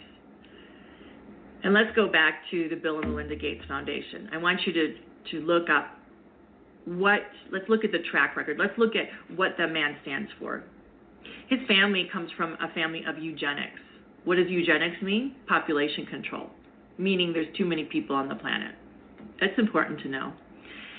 He's been on video stating that he thinks with uh, a very good new vaccine, we could get the Earth's population to be decreased by 10 to 15 percent. Well, who's going to stay and who's going to go? And who is he to decide? He doesn't have a medical background, no epidemiology background, no science background. He's not a doctor, software tech. That's what he has. I'd also like you to realize I always look at who has a vested interest. What are their motivations? What is his motivation, right? We already know his family background. Well, what's very concerning to me is that DARPA, this military agency, as well as the Bill and Melinda Gates Foundation, is very interested in something called gene drive research or technology, or gene extinction technology. And it's exactly what it sounds like. By using genetic mutations, by use of transfection, for instance, you can exterminate an entire species from the planet. They are proposing to use this for mosquitoes, for instance, in Africa. But guys, our world is a delicate ecosystem. Who is who is saying one species goes? You you destroy one species, you could affect an entire ecosystem. So when you exterminate an entire species, you will affect an entire ecosystem. It's a very delicate balance. And who's to say who's going to stay and who's going to go? Who's got that knowledge? Why aren't we talking about this? And guys, if we can do it to an insect, we can do it to an animal, we can do it to a human. I bring this up because if these agencies that are behind the vaccine also stand for that, do you trust them with your health? Do you trust them with your family? Do you trust them with our children? The other thing is we're rushing this to production. What is the motivation behind that? We need to really think about this. I've also stated in the past that we need to know that there are, at least in the United States, there are mandates passed that make uh, the vaccine manufacturers have no liability, zero liability for any harm done to any human. If people are killed, if they're hurt, if they're paralyzed, if they're maimed for life, it doesn't matter. You have no recourse, and they still make all their profit. So there's no incentive for them to make it safe anyway. Also, want you to know that one of the mandates, the Emergency Preparedness Act, that says they can force a vaccine on us. They cannot force a vaccine if there is a viable treatment for the COVID 19. And I want you to know that doctors around the world are being censored about treatment options for COVID 19 or prevention for COVID 19. Because if there's a true treatment or prevention, then they can't force this vaccine on us. I want to bring that up because what in the world is the motivation of doing this? Is it really in the health of all of us? As a doctor, I can't see how this is in the true health of the entire world. I think there's another motive, another agenda going on. The more I look at this, the more that comes up. So I'll leave you with this. I want to make this um, short and sweet, sweet, so that you um, can digest this and think about it. Do you really want to go to Human 2.0? I don't think it's the fantasy you see in the movies.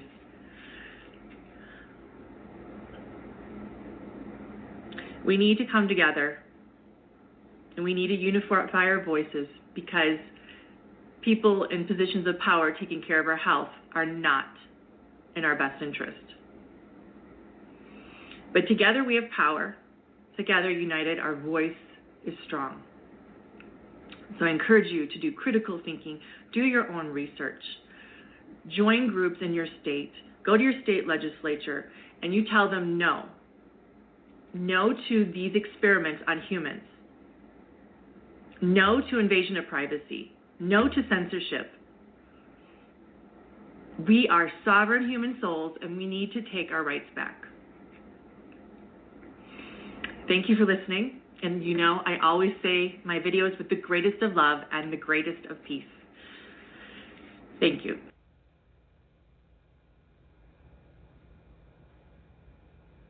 Well, I've got um, just a few minutes, literally maybe a minute, maybe 30 seconds each. I definitely want to have a conversation on that. Um, you know, the, you know, on that uh, that audio. So just about 30 seconds or less. Uh, uh, Joseph, what, what do you think? Speechless. well, what about you, Kelly? That uh, doctor was really stunning in her balance analysis, and then she got that out. Um, yeah, it's very concerning, and uh, that could be another idea what what they would get out of Corona. So many things they've gotten out of Corona. Um, yeah, my closing thoughts. I hope the Dems and the Republicans get together for ballot tracking, USPS tracking. Um, but uh, boy, can you send me that video, Robert? Uh, but yeah, email? actually, you could. You can. Well, I, it's on the Bard's Logic Political Talk website. You just go to the newsroom. Just go to www.bardslogicpoliticaltalk.com and go to the um go to the Bard's Logic newsroom. You'll be able to get it there. Okay. Great. And are you still you still with us, Joseph? I think Joseph may have had to go, and that means uh, we do, we're going to go too. But I will end tonight as I do each night, and that is by the song from uh, Aubrey Ashburn. And it was an exciting show, interesting show, and we'll see you next week. Uh, thank you very much, folks, uh, and have a good night. Take care. Good night. Good night.